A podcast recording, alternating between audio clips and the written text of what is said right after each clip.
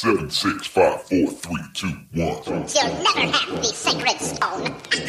Oh, this you crazy mother.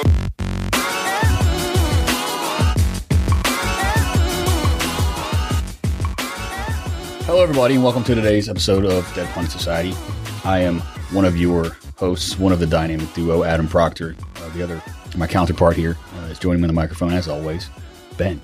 Ben Burgis, how you doing, man? I'm pretty good. Yeah, I'm just uh, got a little snack cocktail here. Yeah. Um, I got some uh, goldfish. I do love the fishes because they're so delicious. Yeah. Um, for a non-U.S. audience, there's these little like uh, golden cheddar crackers in the shape of fish, and it's it's slightly horrifying because they have like the the happiest faces. They have the little smiley faces, like they're super pumped to be uh, completely ravaged and uh, digested in your stomach juices. Uh, but they are indeed delicious, and I do like- love them. I Yeah. do love the fishes. It's like the um, the places like the uh, like the pork place with like the happy cartoon pig on the outside. You know, like the chicken place with Yeah. like the cartoon chicken. Like I I lived in uh, South Korea for three years and they love that there. You know, that's like all over the place. Yeah. I, was going to say, like, you know, there's a certain childlike quality to enjoying, like, biting the heads off of little fishy shaped crackers. you going to say, you know, ah, from the mouths of babes, as of, you know, babies and children are like naturally benevolent, peaceful, like, Yeah, yeah. loving creatures. Just, yeah, you, you think a child's like a, a like a, a peacenik or whatever, like a, just hand him a, a like a like a Teddy Graham and watch him like bite all the heads off of every Teddy Graham in his bowl before he then devours the the rest, like the arms and the legs and then the bellies. What, what did you do? Did you did you take the heads off first when you were a kid, or did you go for like the arms? And did you want to like maim before you you, you went in for the kill with those Teddy Grahams? What was your style as a, as a child? I think I just devoured them whole, honestly. Yeah, yeah, yeah. I, I was I was a little more sadistic. I think I went for like the arms and the legs. I wanted to make them talk, you know, before I before I put them out of the misery. All right, enough of the snack talk. Um, we got a lot to talk about. We're gonna have Matt Christman on at the uh, second half of the show, uh, talking about you know the fate of the left, uh, talking about a little uh, kind of woo woo fun dialectics, uh, the kind of wild. Uh, zany shit, but also incredibly uh, interesting kind of approach to thought and argumentation and discourse and dialectics that he's been pursuing on that uh, Chapo YouTube live stream. Uh, again, some zany shit, but also like really surprisingly thought provoking. Have you been checking out um, those those live feeds? I think they go up on Twitch and then and then YouTube. Uh, Uh, I've seen a couple of them, but he does them, I think, several times a week at this point, so I, I can't really keep up. Yeah, he's really having like a a, a tough like um like retrospective on on like you know not only the left but also like his role in the left and the way that Chapo has kind of like inspired that. And we're going to talk a lot about that. I have some uh, some really um hopefully good questions for him about the kind of the fate of the dirtbag left because um you know I've had Am- Amber A'Lee Frost on the show about a year and a half ago to talk about the fate of the dirtbag left, but like we it has since progressed like quite a bit since then. Speaking of Amber, uh, for those who anybody who hasn't seen this, it was uh, Juneteenth last Friday, and she had an excellent article on that in uh, Damage Mag, uh, where she was talking about how there are all these uh, big corporations that, uh, in their effort to show wokeness, you know, because of the uh, police brutality uprisings. Uh, are doing some sort of recognition for Juneteenth, although like none of them involve giving people a paid day off. Uh, and, you know, and also, in fact, I think in one case, one of the companies she was talking about did, but like their sneaky little thing was they switched it out for Columbus Day, so like they don't have to add uh, a day off, you know, for their workers. Yeah, Um, little bait and switch. yeah, but uh, and the other thing she she points out uh, in the article is that all of this like corporate PR wokeness about Juneteenth is all about like somber reflection, right? You know, it's like this is like like like they're like it's it's like um, you know Juneteenth is like a day to like reflect on what you learned in your corporate diversity training. Uh, whereas as, Well, she I mean- point- as she points out, if anybody's actually been to a fucking Juneteenth celebration, it's supposed to be like a joyful celebration, right? It's it's the uh, it's the anniversary of you know the greatest advance of freedom in human history, you know, the abolition of slavery. Um, And, Leave and it to white people to fuck up like a good cookout. You know what I'm saying?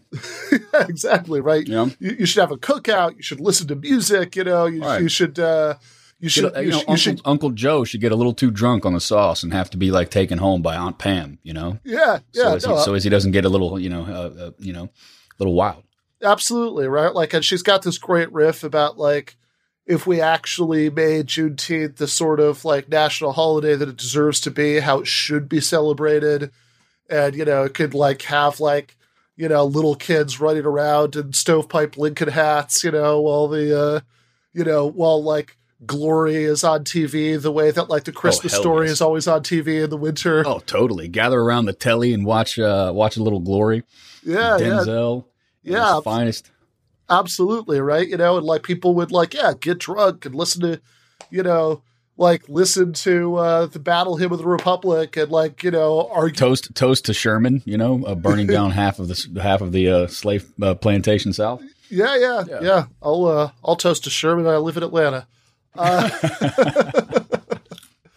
but but yeah anyway it's, it's it's a good article it's just so like just the like just the the contrast between this like kind of like vision that she paints of a society where this was the kind of national holiday it deserved to be and that would be celebrated in ways that humans actually enjoy and like Totally. the like ridiculous exercise in like you know corporate PR psychodrama that we're seeing right now. It's it's worth reading. Yeah. Well, I I, uh, I did uh, some somber reflection Yeah, at the at the all white Juneteenth celebration. um, and, and then I actually went and volunteered some free labor time over at uh, a couple black owned businesses downtown. yeah, Uh, yeah, as you do, right? Um, Jesus, I hope uh, I hope that uh, that fellow can afford an, another new Tesla. Um, that would be a, a real victory for racial uplift. Uh, fat in the pockets of the black bourgeoisie. Clearly. Yeah, Jesus. It's wild, isn't it? It's wild. Let's let's move on to the, the next controversy. It's going to be even more controversial than the, than the than the question of racial uplift and the black bourgeoisie and white liberal PMC guilt. Matt Taibbi canceled. No more. Sorry, guys. yeah. Matt Taibbi is over party. He had some good columns. Uh, RIP to a real one. Uh, my favorite line of his ever. Uh, and you actually pulled out another another one for your your YouTube Zero Books uh, contribution last week. But but it's, it's a close second. But this is first place of all. And he described uh, these kind of uh, like these rapacious financial institution as as as uh, vampire squid hovering over all of humanity, shoving their blood funnels into anything that smells like money. I remember that one. Yeah, I mean, that one, it just looked like I'm, I'm sitting here waxing poetical as though like I have like all of these lines. I, I, I can't remember shit, folks. I, I think that's like the one, no, no Shakespeare. I don't have any poems. I've got Percy Bysshe Shelley's uh, uh, Mask of Anarchy only because it's tattooed on my forearm. But uh, but aside from that, like that that line from Taibbi is the only fucking thing I've remembered for any significant amount of time for the past decade. It's a hell of a line. What was the other one? Do you have that one off the top of your head that he that he penned for uh, this piece that got him canceled about Trump? Oh yeah, I I don't remember exactly, but it was like um, watching Donald Trump try to handle two major national crises at the same time is like watching a, a hamster try to solve Fermat's last theorem. he can he can turn a phrase. Well, you know, he could past tense. Yeah, yeah. Now, well, now he's now he's gone. He's uh, he's in the limbo of the canceled, uh, which of course is is the way that uh, people who are in denial about this stuff uh, want to frame the conversation like that. Like, oh, Matt Taibbi still exists, therefore there's no problem, right? You know, that's that's the uh, that's the no one is really canceled defense. That like unless you're, you know, unless you've lost all of your current employment and uh, and you lost your house and you're you no longer have any friends or supporters and you're scrounging for trash in the garbage can if that happens to you then maybe they'll admit that you've actually been canceled but like short of that nobody is really canceled. And of course like yeah if that's what you mean by canceled then you're right cancel culture doesn't exist people are very rarely canceled i mean every once in a while right mark you know mark fisher was driven to suicide but um you know, but usually the mob doesn't get that kind of reward for its efforts. Uh, but like it's also a silly way to define away any problem, right? Like you might as well say that like racism doesn't exist because we don't have the whites only signs in the windows anymore, uh, or that uh, the exploitation of workers doesn't exist because people aren't literally like change their cubicles. Uh, like you know, like what cancel culture means is a toxic culture of of public shaming and denunciation uh you know over small differences you know slight behavioral uh things uh like well actually god like a, a recent example is there's a semi-prominent twitter personality uh who uh who just spent like three days uh on like on a tear about the fact that Glenn Greenwald's husband is Oh, significantly younger than him. Yeah. Well, just uh, at one point, I believe she was like a fellow or like a post grad fellow or something intern at the Intercept. We're talking about Naomi LaChance. Yeah, whatever, Just uh, whatever, whatever Glenn did to piss her off. Uh, I- you know, uh, he he was successful. He's like he's at the top of the of the game, I guess, and you just got to like tear down the people at the top in order to make your way up. Yeah, I mean, just base in essence accusing him of being a pedophile and and a and a, and a sex a child, you know, a, a gay sex pest. Um, like, not, by the way, like in no small way, like completely repeating all of the most homophobic tropes out there in the game. Right? Yeah. Like, Oh, in the to- sake of, you know, for the sake of wokeness, which is what you see oftentimes. Like a lot of the shit that gets bandied about and for the, for, in the name of wokeness is actually horrifically racist. And in this case, it's actually horrifically uh, homophobic and bigoted.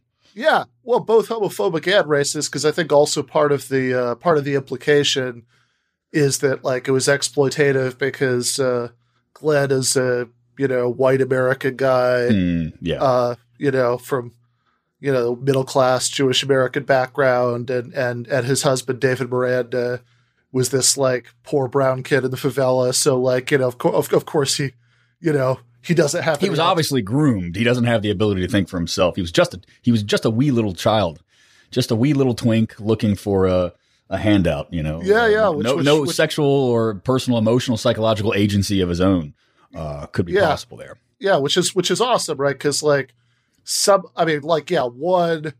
I mean, God, actually, that used to be a joke, but this approach is making it literal. That like when you go around the event horizon, like you're so woke, you're against interracial marriage.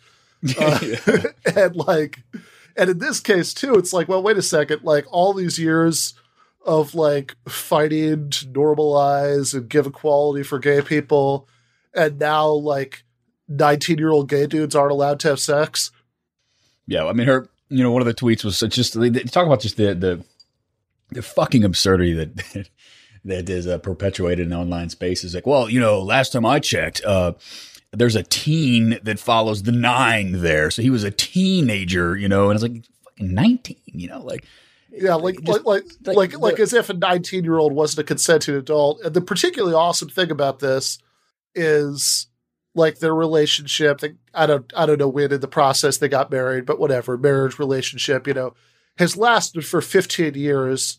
So this guy the guy who's the um who's the grooming victim in this scenario is literally a congressman in his 30s like like he's a member of the federal congress in brazil. Like it's it's like this is you know this is the person by the way, constantly under threat by the Bolsonaro regime, you know. yeah Uh, no absolutely You know, like, by the way, like in no no small, de- no minor detail there that it's utterly fucking bizarre that like a, a self-styled left journalist on Twitter would be, uh, you know, going after um, uh, someone who's at the same time um, being being attacked by the violently homophobic and quasi-fascistic Bolsonaro uh, government. yeah it's, it's, Uh, yeah for, exactly. for clout, by the way, Ju- for clout. Like, let's be honest, for yeah for clout. pure, purely for cloud or you know just you know for like I don't know, like maybe like Glenn was a dick to her one day at the office and she's never forgotten it. You know, it's like whatever was going on here. But of course, that's that's the way this this stuff always works, right? Like whenever you have, um, you know, moral panics and and like of course, you know, I'm I'm always like reluctant to use all of the historical metaphors that come to mind because people say, oh no no no, but like how can you compare it to that? Nobody's getting killed. It's like okay, but there can be still be similar dynamics, and that could be bad, right? Like you know, like there could be there could be anti-Semitism that's a problem that doesn't involve loading anyone to a cattle car, right? And there could be, Yeah, for sure. For you sure. know, there could be like uh, moral panics and like petty witch hunting that doesn't involve burning everybody, anybody at the stake, but it's still a problem. And part of the reason it's still a problem is it's because like it's like all of this stuff, right? It's like when um, God, I remember there was this article a couple weeks ago. Uh, somebody, some like theater producer in New York was upset that some theater hadn't issued a uh, Black Lives Matter uh, PR statement, and so she she started up uh, a open source Google Doc where anybody could stick in the names of uh, theater directors uh, who who had it made like a gesture of support. Uh, Holy shit! I hadn't heard this, but this is news to me as I'm Yeah. hearing it. So Yeah, yeah. you're- you might be right here with me in complete fucking shock and astounding. Yeah, well, I was. That's how I felt when I first saw it. Um, and and I guess at some point later, like now it's closed because like it must have dawned on this person that having a literally open source denunciation list was kind of inviting abuse. you know? and, gee, and, and, and, and moreover, you're in New York, uh, theater in the theater entertainment uh, industry in New York City. Who just just spitballing here? Which uh, religious affiliation, culturally or otherwise, would you expect to end up pretty predominantly uh, Yeah, on yeah. such a list? yeah, well, there's that too for Uh, sure, God, right? I don't know. but like but it's amazing right you know because it's like but it's like the same thing with like whatever is like whatever is like um motivating this other lunatic to go after glenn, glenn greenwald the point is we don't entirely know but like when you have this atmosphere of moralistic denunciation what that invites is people to just settle whatever petty scores they have you know because like it's the perfect excuse you know? It's like it's like oh you know i like i have like a beef you know with uh, with a colleague you know here's you know here's a way you know here's a way i could get him you know and like clothe myself in righteousness. And this like how is this just not obvious that it's going to be used that way right? Like and, and which is one of the many reasons to be very worried about the stuff matt taibbi is documenting in this article.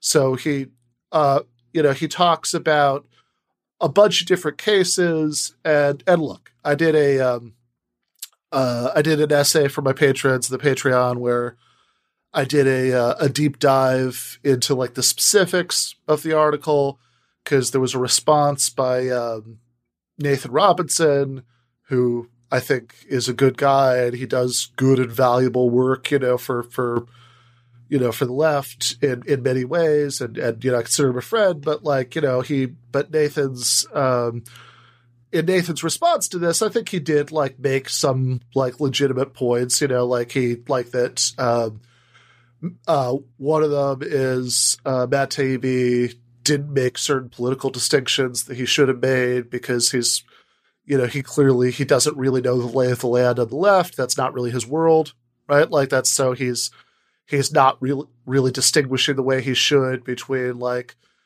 liberals and leftists and you know like there's there's there are, there are distinctions worth making there that he's not making and the article would be stronger if he did i think that's right and I mean, there's a recurring problem with Matt every time he he actually writes about the left, like meaning like you know you're always saying like, well, who who are you talking about here? Um, and as I mentioned, I think to you off air the other day, like uh, you know Matt was like in the ISO, I think for like a minute, you know, like in the late '90s. which is actually Like, something that know, Matt and I have in common but yeah yeah, in New York City, you know, he's uh, I don't think I'm outing him to say this. There's some old comrades of mine who who were in who were in uh, who they they they served together. Uh, yeah in the uh yeah in New York. But but um you know that's to say that he just doesn't really have much of a, a sense of the lay of the land. Yeah. Um, No, now to what extent that actually invalidates some of the stuff that he's saying like I don't agree. I just have to say I, my, I think my disagreements with Nathan's take on this are probably stronger than yours. We can kind of litigate this uh, as we go.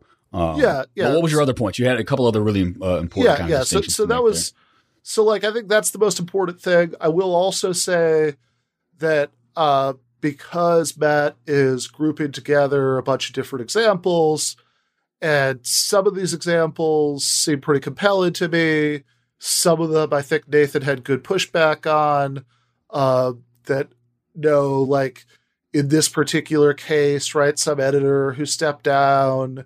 That like there might have actually been good reasons for that to happen. Some of them were somewhere in between, right? That like so. Um, so like I think I think Nathan had like a decent point, but there's also like a counterpoint that's like kind of compelling, and it's like a gray area case, right? So and you know whatever, like we could we could go through some of these if you want. We don't need to, but the point is just to me the larger thing, sort of zooming out, is like, yeah, I think that um, I think some of his example, some of some of Matt's examples are dubious. Some of them are pretty strong. Some are some are somewhere in between.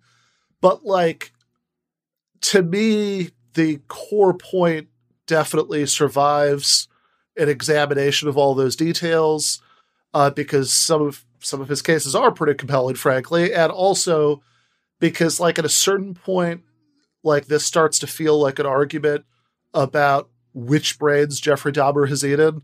You know, it's like it's like no, no, no. I don't think he actually ate that guy's brains. You know, or like you know, Yeah. no, no, like really, this person he just like you know like gnawed on their cheek and face a little bit. You know, it's like well, yeah, yeah. the I mean, large- if he licked, if he only licked the prefrontal cortex, right? Does that count? I don't know. I mean, Yeah, I think yeah. we.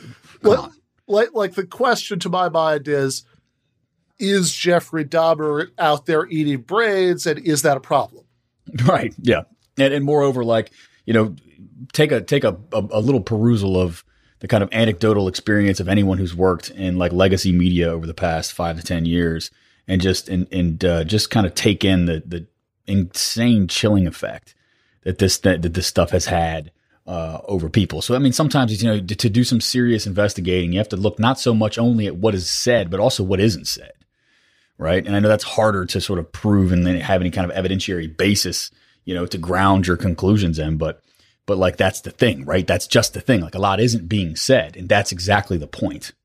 Um, it's pr- it's producing an environment wherein like things uh, can't be said um, without fear of of wild consequences. And so like the case, I mean, but but you know, it's it's a both and because you really do need to litigate each case individually because that's always my argument. My argument I was always like because that's the thing. People usually cancel them before they have all the facts. It's like, oh, okay, before you cancel them, let's get all the facts. Maybe before you vindicate somebody, you should also get all the facts. You know, both both side both can be true. Um, I do find that you know Nathan tends to lean very hard in this direction of like, oh, come on, canceling is. Uh, who, who's the other guy? Um, who's on a, a guest on Chapo quite a bit. I, I think he writes for the Nation. Uh, who's who's made a lot of spirited arguments that this cancel this this claim of cancel culture is like way overblown. Oh, I'm not sure. I'm blanking on his name, but I mean that's so that, that I mean that, that's a popular position to make, isn't it? That It it is that, like, popular. that yeah. It is a popular position, and some of the problem is even with that word cancel, canceling, uh, because well, look, I mean, I'll I'll say what I say about it in the new book, uh, which is that like a more accurate term for what people are talking about when they point to cancel culture would probably be public shaming culture or moralistic denunciation culture. Like that would like probably more accurately capture like what's what's going on and what's being objected to.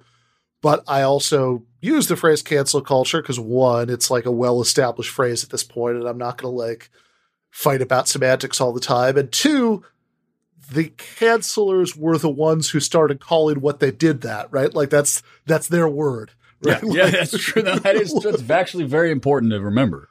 Like know, like like, uh, like this isn't something that was made up by critics of cancel culture.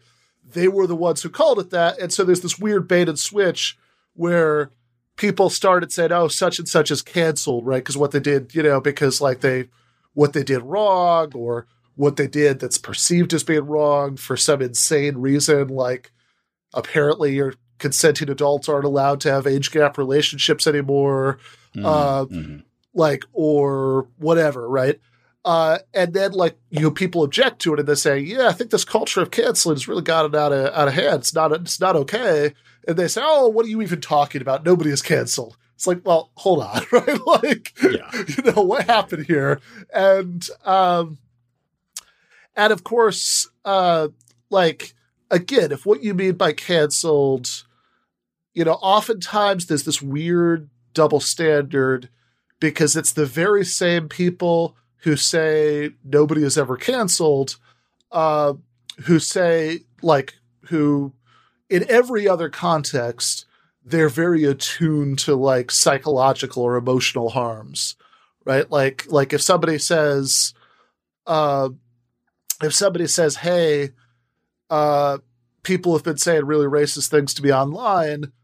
None of these people would ever say it, nor should they, right? Oh, but this hasn't hurt you in any material way, so you should just like shrug it off, right? Yeah. Like, so, so the, the name I was searching for because I know people might be shouting into their smartphones right now. It's Osita Nwanevu.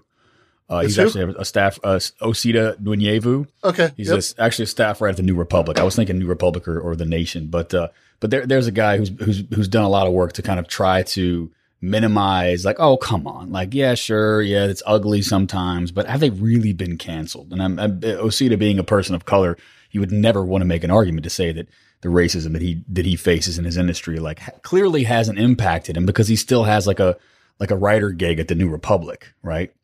Um, like you would never put that kind of like just Yeah. fucking bullshit Exact- on somebody, right? Like, I mean, it just, just out, just on an interpersonal level, it's completely horrific. But obviously, you know, moreover, it has other racial and whatever Yeah. implications. But yeah, that's the thing. So, like, people do this weird double standard where when it comes to like left critiques of cancel culture, they'll say, "Oh, but like that doesn't count because people haven't suffered material consequences." Or this person still has a career, so what are you even talking about? What are you even complaining about? But yeah, then when it comes to something like racism, they will, as they should, right, take the psychological harm seriously. That like, no, like being exposed to like toxic racist rhetoric or whatever, like can really take a toll on a person, and that's terrible, even if they still have a job at the New Republic, you know, like, and of course, so so that's one problem. Another problem is that actually it does have material effects on people. Um, you know, I, I mentioned earlier Mark Fisher, and I guess I should say probably to be more careful and precise about this, right? I mean, he was obviously suffering from depression for a long time. Uh, and I don't want to make any like causal claims here, but I do tend to think that spending four years being hounded and libeled as, you know, a racist and a sexist and a horrible person online for having called attention to this issue could only have made a bad situation worse, right? Like, so that's that's clearly an example where I have very material effects. Lots of people have lost their jobs, right, from doxing or just like as as like fallout from one of these controversies, you know, going public. Uh, so so it does, um, you know, people who are like small time, you know, um, YouTube, you know, creators, uh, you know, will will will will lose a lot of you know income over this, you know. So like, there are people that that it absolutely has material effect on, but more importantly, this idea that it only counts if it's material is both inconsistent and wrong, and also just like misses the point, right? Like, and this is like maybe the most important thing because it's like, okay, look, we should be able to both walk and chew bubble gum here right, and exactly. say that there are like right wing uh, Jeremiah about cancel culture that wildly overstate the case. Of course, right? Uh, that are you know because they're you know they're they they have an axe to grind and they're they're being you know ridiculous and hyperbolic and you know and and, and really play this up as the worst thing in the world. But that doesn't mean that there's no actual problem there, right? Like, like just because, right and, and this is this is the kind of flat-footedness uh, the flat-footedness that you know i think nathan robinson exhibits in his piece where he talks about Lee Fang who um uh, tell i'm, I'm a little uh jesus it's been a few days since i read the piece but So- li so, yeah, so- aired t- tell that story about about Yeah, what yeah. uh, So what Li- Li Lee Fang was, at the, was uh, canceled for at the Intercept.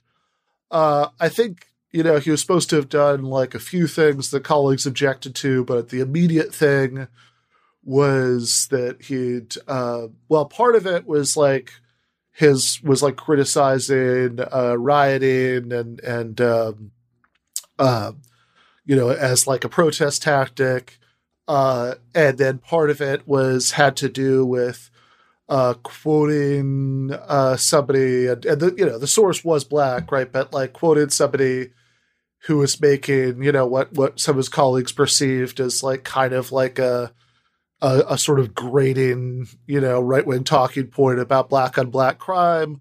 uh, which you know I, I think they're right to uh, have a problem with the the talking point, right? Like where it gets a little weirder is that Lee Fang was being canceled for quoting a source in a news article, right? Like like like like in other in other words, like he interviewed this guy for his story and then he reported what he said.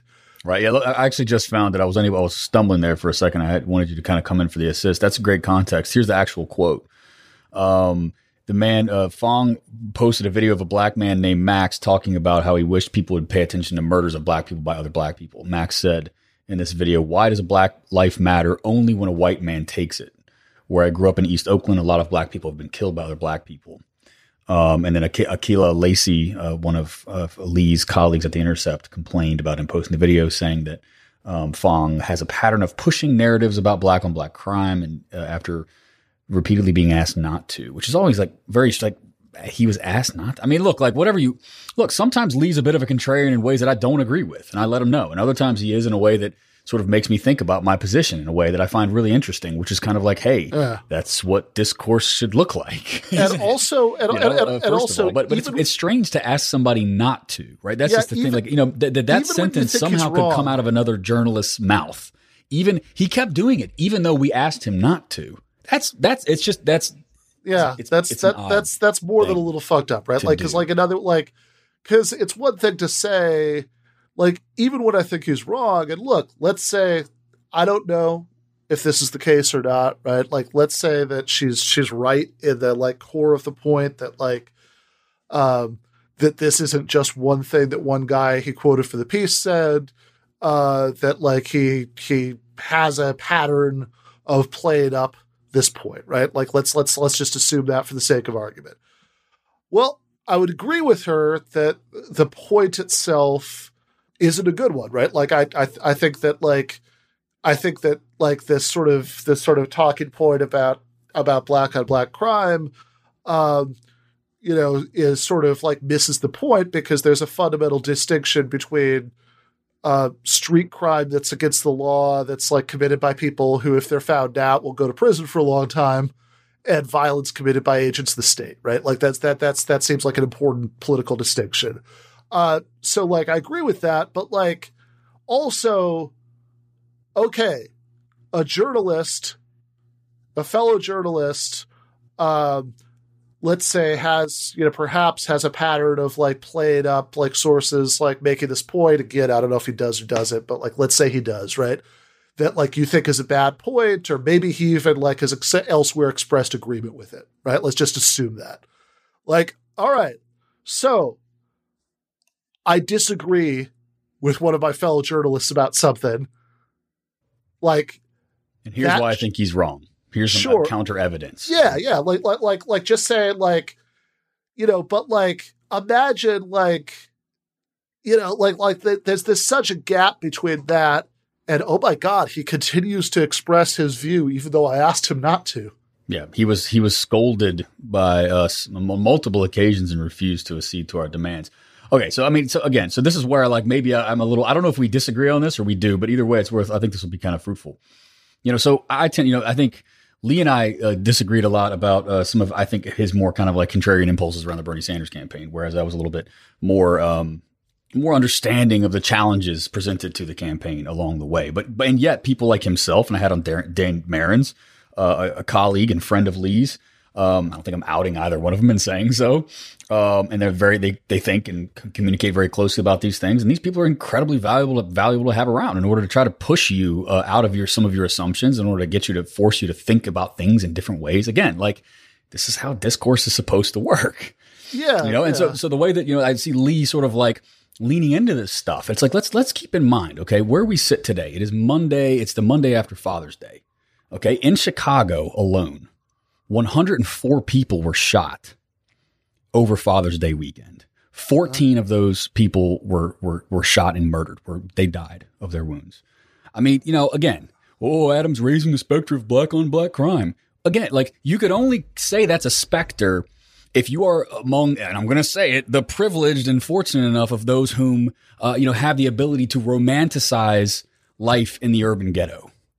There is Yeah, nothing I- fucking nice about life in the urban ghetto. And this guy Max, who you know Lee cites in his piece, you know, I'm guessing based on his background, it's where he says he's from in East Oakland, has intimate knowledge of like what it's like to live there. Like I think then, like of course, then you have to be responsible for the political import of that claim too, right? So you need to say yes, and therefore we don't need to send in you know hyper militarized cops. We need economic, social, political empowerment of these populations. Um, you know, i.e., social fucking democracy. But um, but you know, so it's just like we have to be able to do both. And this is where Nathan sort of doubles down on Lee and says basically argues that there's just no way to make that point without immediately playing into the hands of the right. And I just, you know, I don't know how I think about that, but all I, I- here's how I really think. I I think like Jesus Christ, that can't be true. If Yeah. if that's true, we're fucked. If we can't be, I mean, really, if that's true, if if we can't make Yeah. the kind of point that Lee is making here, and the, the kind of point that he tries to make often, which is to say, "Mhm, "Come on, guys, you know, we should probably think about this thing a little bit." You know, i.e., like all of the content of your forthcoming book, right? Yeah. If all of those arguments necessarily and inevitably only play into the hands of the right, Yeah. then we're fucked. So I, so I just can't believe that that's true. Yeah, I mean, look. And- so, so I would the distinction I would make. I mean, it's there. There are two. There are two things here that deserve to be kept separate, right? Like one is like the legitimacy or illegitimacy of the argument that Lee might be making has at least been has at least been characterized as making, right? That's one thing, and the other one is whether it's whether we should just not say something uh, because like it bears some similarity to what the right might be saying, or it might like quote unquote play into their hands. And on the second point, we're absolutely in agreement, right? Like that's that's that's insane. That's a like, you know, because if you can't differentiate this, and actually this is my single that second point is my single biggest disagreement with with Nathan's article. So we'll we'll even put a pin in that and go back to it. Like on the first point, um, on the first point, the distinction I would make is between saying that street crime is like a problem that like we should talk about, uh, which of course it is, right? I mean, it's it's I, I would say it's a you know it's it's a symptom of uh, of poverty mostly, right? You know that like uh, that like and, and we should talk about it in that context, like you said, you know, pu- pushing social democracy and you know ultimately, you know, maybe someday when we can get it together and even do social democracy, more than social democracy, right? yeah. uh, but then, um, but then I would make a distinction between saying that like street crime is a problem that's like, you know, should be talked about in the left and saying that this black on black crime narrative is the best way to, to talk about it. And, and my problem again with, with that is that, um, I think it, I think it conflates some distinct issues. And I think it, it like, sort of misses the point that people are making on uh, about police violence, which is not like, in other words, to think that agents of the state acted in their official capacity killing people is like a big problem. You don't you don't have to like and like and is like particularly disturbing. You don't have to think that this is like the majority of the killing going on right? You know, it's it's it's like it's it's like you know the point that I think oftentimes people who play this up are missing is that like what's being objected to here, like when people when people talk about police violence, it's not just like it's not just the fact that like black people are being killed uh, by by white people, right? Like it's, uh, I mean, you know, to the extent that it's you know racial, you know that that like racial bias is part of why it's happening. Of course, that is you know that is an issue in itself, right? But like that's not the the main point. Is is that like it's a political issue in a different way when it's being done by the state, and I think that that's like a that's like a legitimate distinction to make. All of which is a roundabout way of saying that look, I might even be on Lee's colleague's side of the underlying issue to to a point, right? But like saying our colleague at this news organization has a has a different point of view about this um and like we've we've told him to shut up about it, he won't. you know, Yeah, is, is, is still is, is still disturbing. That's not how a news organization should work. You know, like Yeah. yeah. like like like they're like people. Even I if think that's the like, least we can say, right? For sure. That like that that that's just should not fly in any kind of like open discursive environment. and, and, I don't and- know. I mean, and, also just to just to put like a little bow on that, I do think that like uh, if you watch the segment that Matt Taibbi did on uh, the Rising with Krystal and Saagar uh, about the piece and about Nathan's response to it, uh, I think he was fairly convincing on, on this this example, right? The uh, the Lee Fang example. Uh, that like in other words, I think that reading Nathan's piece, you could get the impression that um, all that was going on here was um, was that like some of his colleagues thought that he said something a little bit insensitive, and he said, "Oh, my bad," you know, I'll try to do better. And you know, and there was never any risk to his job. So, like, what are you complaining about? Uh, and there's a certain way of looking at the facts that that makes sound like that, but at least if at least if Taibbi is is correct on the factual point, that's not entirely accurate, right? Because uh, it sounds like there was actually a, an HR component to all this, like uh, like that he, even though he didn't lose his job, he was made to understand that that his job was in peril that like if that like he he needed to like kind of make it right with these people or that he you know he had to uh you know he had to like not antagonize them you know to keep it. And like that's just a factual issue. So if that's true then i think i think nathan's defense really doesn't work on this example right? Like that's that's that's like that's like actually a really serious problem. And for that matter there's also a gap between like saying uh like hey you said something that doesn't quite sit right with me you know here's why i don't like it and and like publicly accusing someone of being a racist right But like I mean, so I mean, I, I hear you, and I, I don't, I don't disagree. I guess on the procedural aspects of it, but again, like I'm ready to go like way beyond proceduralism and just look at substance. Like to me, the substance of what Lee is saying is actually really important. I think that like I think that what he is doing is a slightly more journalistic, a slight, slightly more flat-footed because it's journalistic. It's a journalistic attempt at at at, com, at adding complexity to black experience in America, something that that is done far more in a far more nuanced way, in a more complete way, and perhaps a more politically satisfying way by the likes of say Cedric Johnson, who we just had on the show last week.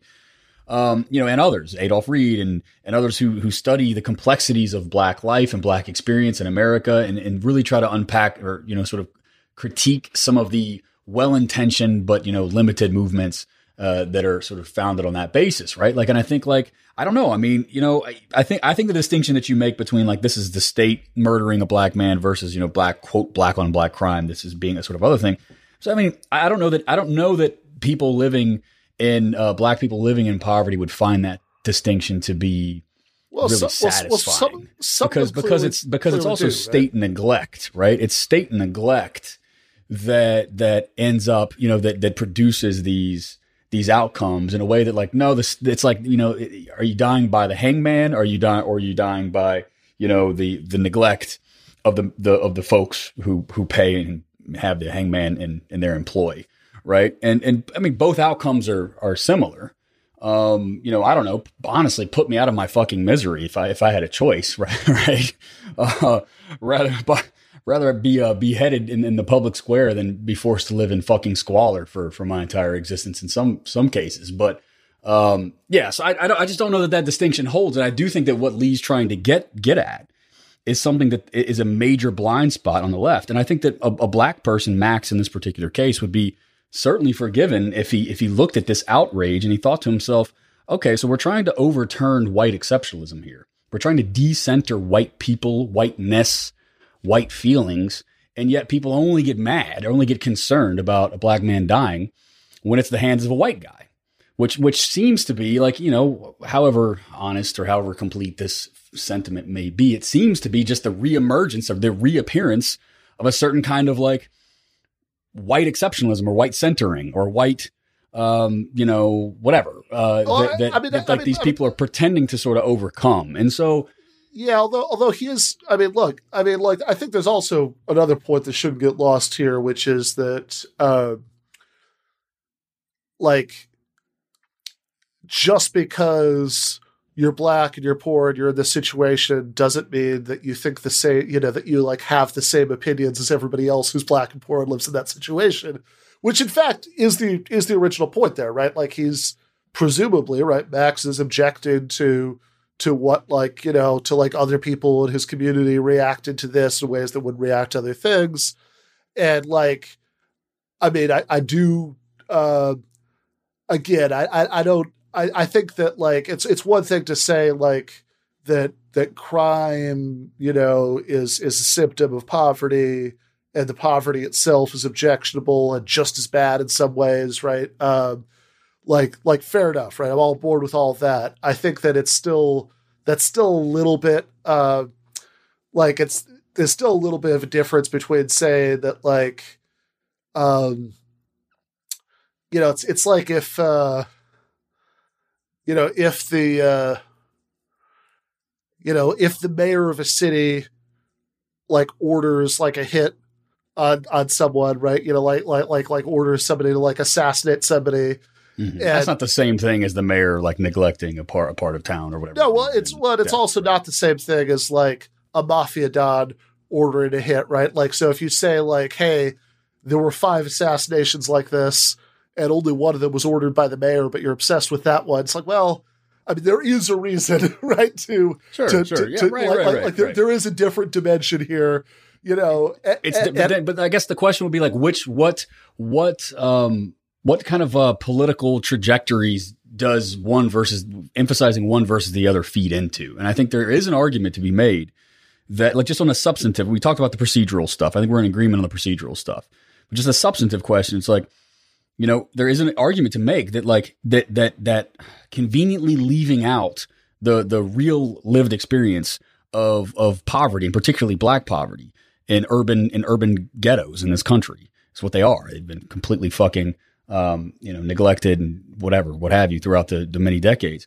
Um, you know, leaving that out of the equation and focusing on, say, poli- police, you know, murder, police brutality, police state treatment, whatever, um, really empowers a certain kind of um, narrative, a certain kind of ideology, right? One that we ourselves are not too enthralled with. It, it just empowers that kind of more liberal approach to to you know identifying the problem as one of you know bias or um, you know uh, something that Yeah, requires I mean, look- state look- look- reform and not not like fundamentally overturning the the way that we produce and work and and live and and and all the rest of it ways that you would think would be like really amenable uh to or really exciting to to socialists.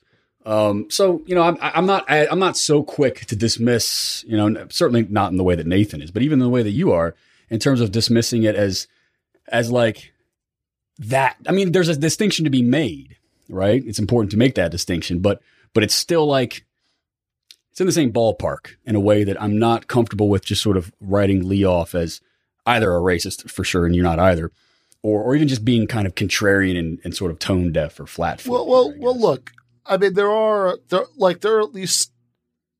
I mean, let's let's think about it this way, right? Because like, you could bring up that point for more than one reason, and of course, part of the problem here is that because, uh, people are doing this like, like reverse engineering of his intentions from from like yeah. his quoting someone in a news article, which is like the very least you can say about that is it's tricky, right? You know, that's uh like, you know, so so he could have been going in a number of directions with it, but like but you know, usually especially when people use the phrase black on black crime or uh certainly when a certain kind of person uses it, uh they're you know, like their sure, their, pur- sure. their their their their purpose is to is to sort of blur the distinction that I was trying to make in the example about the mayor ordering the hit when like there have been all of these hits ordered by mafia dons.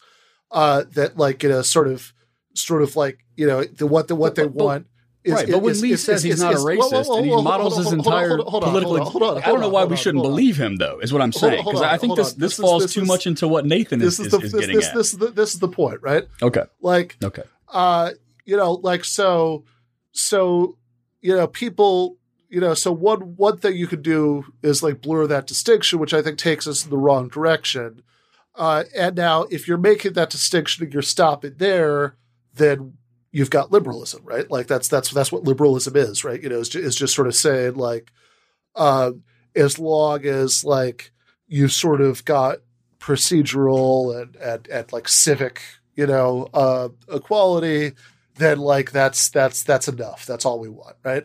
Uh and then like a different way you could take it right is uh is the cedric johnson sort of way and and to say yeah that first distinction matters but also right like there's the like uh th- this like this is uh you know, I, have- I haven't seen anybody going at Lee who who has any room, who leaves any oxygen for that. But also, certainly Nathan doesn't because he conflates the two. He conflates the move with the the you know it's it's auto, anytime you anytime you question a dominant left liberal narrative, uh, you you automatically place yourself. Um, in the service of these right wing narratives, there's no there's no uh, nuance yeah well well possible well, to achieve well, there. so so And this so is like the I'm thing. with you. I'm with again. I think that we're back to the substantive question. I'm with you. Uh, it's just that I haven't seen anybody else give sufficient oxygen to that question, to that contradiction, that complexity of black life in America right now in a way that actually has like really principled socialist trajectories, which is like, what do you say to those 104 people who were shot in Chicago this past weekend? What do you say to the families and friends of the 14 people who were murdered due to uh, you know violence perpetra- uh, sort of perpetuated and sp- sp- uh, you know uh, spun off by generational poverty and state neglect. You know, why would those people look to the left as as a as an entity that might may or may that may not have uh, that might have answers for them, right? For for their problems. Um, you know, I wouldn't look to the left because they don't seem to give a shit about about that particular set of issues about kids being shot in their beds because of uh, an incredibly complex and inc- incredibly um, you know historically generated uh, situation of like you know generational poverty and and state uh, well ca- ca- ex- hyper exploitation and of course expulsion from the labor force uh, in the 70s and 80s of course and then followed by state exception and state domination and and other forms of like hyper discipline and and so on and so forth whether it be uh, police you know the the welfare post 90s welfare regime or or otherwise. And again like if you you know take seriously the what I've just said there's nothing that I've said I haven't said in any way shape or form that could be like conflated with I don't know what whatever Tucker Carlson went off about you know uh, later on today about about those murders in Chicago which he's likely to do it um because that's kind of his shtick I guess. Um, I guess. I guess. Well, just another thing. Always. You. I. Just, I wait for the other foot to drop, and it never does. After these sorts of things, when Lee raises a, an issue like this one, you know, you say, ah, you got to be careful. You shouldn't be saying that. You know, best case scenario, you just don't call him a bigot. You don't cancel him. You just you do wait for the other foot to drop, where we wherein we address this like really pressing question of the kind of like. Uh, not only like the, the crimes where people are actively victimized by other members of their class, but also like just cr- like uh, deaths of due to desperation and and neglect, which are just pi- piling up like ever higher and ever higher. Um, you know, by the day in our you know late neoliberal era. Um, yeah yeah so so look i think that um like to the extent that you know that lee's way of of, of putting this uh you know may like like like I, I get where the interpretation is coming from that like this might be a case where he's just being too much of a contrarian. Uh you know maybe he is ultimately getting at something like the cedric johnson point. Uh i think it's i think it's open to you know i think it's open to both uh, I think it's open to both interpretations. I'm not going to particularly argue with anybody about like how they like, you know, read like the tone or whatever. And like, I think that like a healthier version of how this how this exchange would go, right, is like maybe there would be some like non crazy pushback, you know, kind of along the lines of of of what I was just given, and that would in turn like challenge him to like be more explicit about like what point he was driving at and like try to make it, you know, in a better way, you know, or try to make it, you know, try to try to push it harder, right, to to like address the criticism, and then like ultimately maybe you know maybe there's a consensus, maybe there's a disagreement, and that's okay. Right? I, I, I, but I got, I just got to jump in because I don't think that, I don't think you're being fair to Lee. I mean, I hear what you're saying, like on, on a sort of like general sort of universalistic Yeah. p- position, but I don't think you're being fair to Lee because I think that like, you know, typically what you'd want to do is you'd want to ask him like, Hey, Lee, what, what, what do you mean by that? You'd want to look at Sure, his that'd be good. You'd want to look at his politics. You'd want to look at his stances and, and immediately dumping him in with like the Tucker Carlson sort of, uh, white, uh, nationalist brigade or whatever, this kind of right populist, um, little law and order uh, racism, you know, that that spawned. I mean, he's he's just categorically not that. He's, you know, it's something, uh, and so like I think like like intentions do matter, and I think we agree with that. But also like context and history does matter, and so you look at a guy who's like Asian American, son of an son of immigrants, you know, somebody who who writes for for left publications, liberal left leaning publications, who stood on the side of justice time and time again with Bernie Sanders and and and taken all of the right stances of immigrants and and all the rest of it, you know, and then just to to to, to take one tweet and one news story, and then they're on that basis decide that that you know he's he's clearly propping up this kind of you know right wing black on black crime narrative. It's just not something that like I'm comfortable. I'm just not something I'm comfortable sort of just letting slide because I think that it's that slippery, it's that slippery kind of um like decontextualized like uh, hyper judgment that happens that that seems to be at the heart of a lot of these a lot of these cancellation stories. And I guess I get just a more general question. We can end on this question. Like, what is it? I guess the real, the, I think this is what Taibbi raises, what he's trying to raise. It's like, what do journalists in 2020, what do they owe us? And how, how, Yeah. how, what do we, how do we expect them to do their reporting? Because Yeah, what Lee look. did was he took a source who Yeah. was, who was cutting against, who was, who was, who was espousing an opinion that was cutting against the grain. And as a journalist, he felt that, hey, this isn't out there. This isn't being represented. I'm a journalist. I'm going to report on this. I'm going to put it out there and, and people can make of it whatever they want. And then the question is then is like, was that, um, you know, no matter how charitable or not charitable we want to be to Lee, was that a, uh, is that something that reporters should be doing in 2020? Right? Where is, where, where are the lines? What do reporters owe us? Um, and how do we prevent or ensure that whatever it is that society sort of collectively decides that they owe us doesn't end up stifling minority positions or um, unpopular uh, claims or stories or narratives that cut against the grain of what is dominant.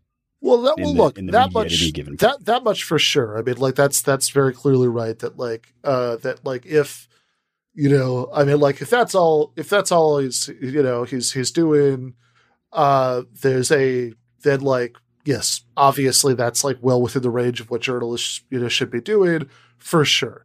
If he's also if he's like if he's promoting a certain opinion, I think that without accusing him of being Tucker Carlson, uh, you know, and, and I agree, you know, a lot of these things are like, you know, weirdly decontextualized as if you're learning everybody's politics for the first time through every tweet. Uh, like that, is definitely part of the problem, right? But without accusing him of Tucker Carlson, of being Tucker Carlson, I don't object if his colleagues say, uh, Lee, I think you're missing an important distinction here. Like, you know, like, like, like, here's, you know, here's why you're wrong, right? Mm-hmm. And, and they should write a story about it, right? Yeah. And then, for and then sure. he should write a story about it. And then they For should sure, write a story sure. about it. Like- and he like- should write a story about it. like, like, like, Oh. like, like, like, God, go back to the nation, right? You're, you're talking about the guy who works, or sorry, end up being the New Uh, Republic, but like, New talk, Republic, think about the nation, right? Like, there were like what, like 20 years of like battling Christopher Hitchens and Alexander Cockburn, you know, uh, Coburn uh, columns at the nation.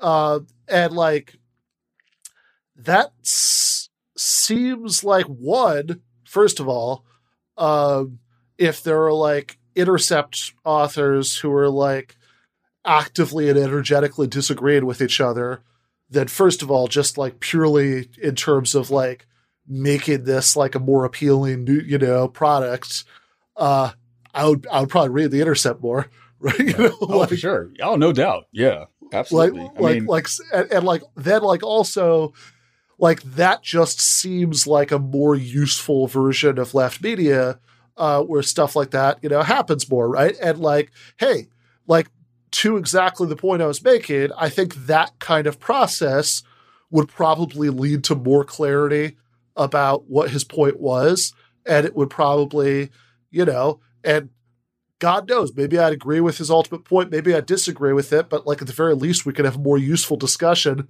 right? Because because because we would like have a better idea of of what like on reflection he thought instead of doing what we do, where we take like first like a tweet is almost by definition, um, you know, it's it's 280 characters or less. It's uh, it's something that like you're a weirdo if you spend more than five minutes composing it, right?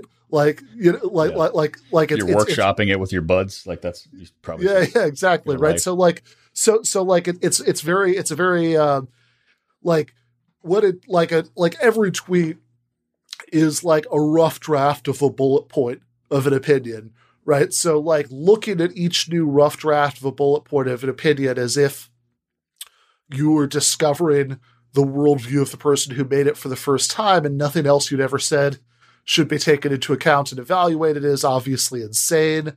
And like there's also a larger picture here right? So like just just like like real quickly like uh like one of the other um on the opposite end from from Lee Fang who's who's like a leftist who's maybe sometimes too contrarian maybe at this point you know he had a you know he was making a good point. It's not clear right like on the opposite I'm on. I'm on team. Lee did nothing wrong, but anyway, well, as long as Yeah, I yeah, stake my I- flag, we'll we'll, we'll, we'll have a spirited a spirited, hearty disagreement.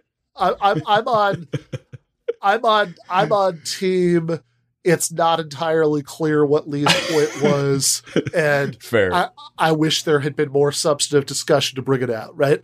Uh, yeah. But like, I disagreed with him on Bernie on a couple occasions. I want to be clear. I'm not just, you know, I'm not. I respect Lee enough to be able to disagree with him when I think I should. I guess I just want to get that out yeah, there too. yeah, like, uh, whereas, but like on the opposite end, right? Ideologically, right from Lee Fang, uh, they, uh, one of one of Taibbi's other examples is uh, about Tom Cotton, who's basically a fascist, and uh, and in uh, and Tom Cotton's op-ed in the New York Times, which uh, it's a little bit complicated because uh, well, one reason is that the uh, is that the op-ed editor later admitted that he had read it, which uh, as a regular reader of New York Times op-eds doesn't surprise me the least. Uh, I don't think anybody is reading those fucking things before they go out. I'm pretty sure Uh, they just give like the authors like the um the, like the login like uh, credentials or whatever, and they just like cut and paste it off of their Word document, and it just goes immediately live, you know, to to the That that website. that seems to be the case, right? Maybe there's some kind of copy editing, but certainly not more than that. Uh, and but like this thing is, like okay, so Tom Cotton actually is a bad guy who who really does have have have bad and, and vile and horrible views.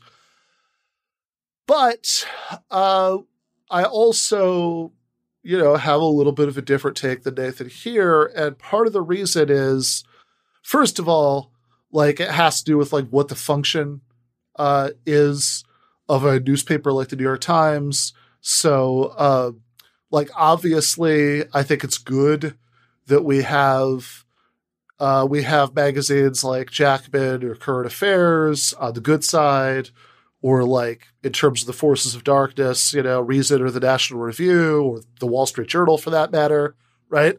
That like exist to promote a well-defined point of view, or in the case of the Wall Street Journal, uh, that like uh, maybe they do some relatively neutral journalism. I'm sure, you know, like save all of your, you know, people who are listening to this are about to be mad at me, save all your critiques about how journalism can never be entirely neutral. Uh, I knew all that shit when I was 19. I said relatively, right? Uh, you know, that's like that do relatively neutral journalism, but which have a well defined point of view on their op ed page, right? Like that's fine. There's room for that too. But I'm not convinced right?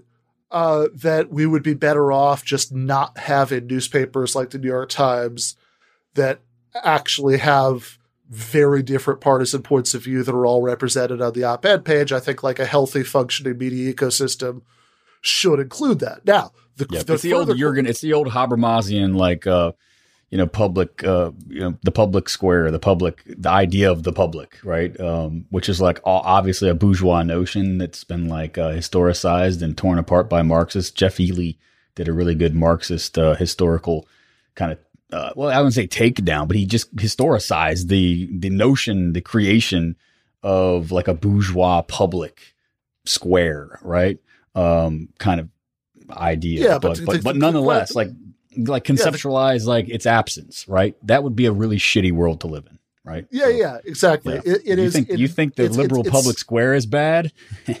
like try fascism, right? Try uh, Yeah. any other. No, try Islam. You know, try. I Jesus. Speaking of like terms that get immediately butchered into to right wing talking points, like try like various forms of like um Islamic fascism. I'm talking about actually existing Islamic fascists like ISIS.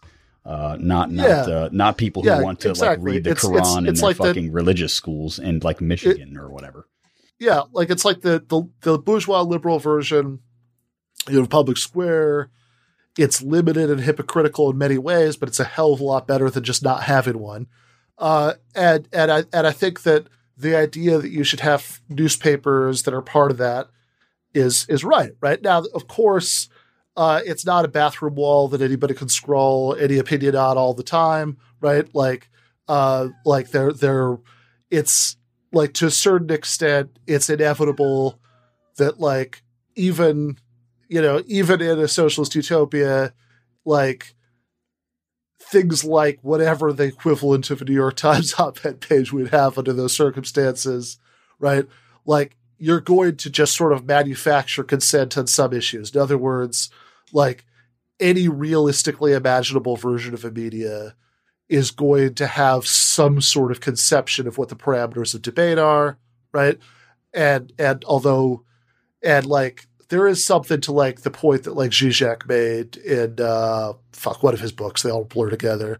Uh but Well, he uh, cut and paste, so they, it probably appears in every one of his books. But he, where he says uh I'm still Team Zizek, but come on, he does that shit. It's pretty yeah, yeah, he does. Uh, but you know where he says um, he talks about like the like Bush era debate about torture, and he's like, look, in, in a lot of ways, it'd be better just not to have a, a debate about this. The way that like we don't we don't have a public debate about whether rape is okay, right? Like, and, and of course that that's all that's all true, right? Like like uh, there are, and like, but this is the thing. So yeah, it would be awesome if we lived in a world where Tom Cotton's perspective on all this was so far beyond the realm of like any sort of public discussion going on that you would just treat it like as like a, a competent version of a New York Times op-ed ed- editor would just act like somebody had just asked if they could do a, a pro pedophilia op-ed, right? And, and like and, and like say what no, right? But the thing is, here in the real world, um, you you're not actually going to erase that that opinion from the discussion by not putting it in the New York Times. Like Fox News is blaring it twenty four seven. Uh, the president is talking that way. Uh, there was one poll where fifty eight percent of the public said they should send in the troops. Uh, so like if the cat's out of the bag, it's there, right? So at that point, the question is, are we going to sort of do this thing where we try to make, you know, like we we sort of try to have a taboo against expressing it, or are we better off, you know, like just doing like, you know, God, I mean, like I, I would have loved it if there were like side by side on the op-ed page there was there was Tom Cotton and like a rebuttal by Cornel West or someone, right? Like and and and and you know at at the uh like whatever. Like I think I think the idea that there's anybody who wouldn't find you know West's response more eloquent and compelling than Cotton's editorial, who wouldn't have thought what Cotton said if it hadn't been printed in the New York Times, you know, is like a little a little sketchy to start with. And what's even worse is that the way this all played out right after that, uh, the newsroom revolt, the apology, the resignation of the op-ed editor, is just a propaganda gift to the right. Yeah, it is. It is. I mean, so in that way, like the it's funny because people on the left oftentimes uh, shouts out to my old uh, to to a friend and my old um, mentor Roger Lancaster often uh, writes for uh, Jacobin and other outlets. People will be familiar with him. Most recently wrote for Nonsite.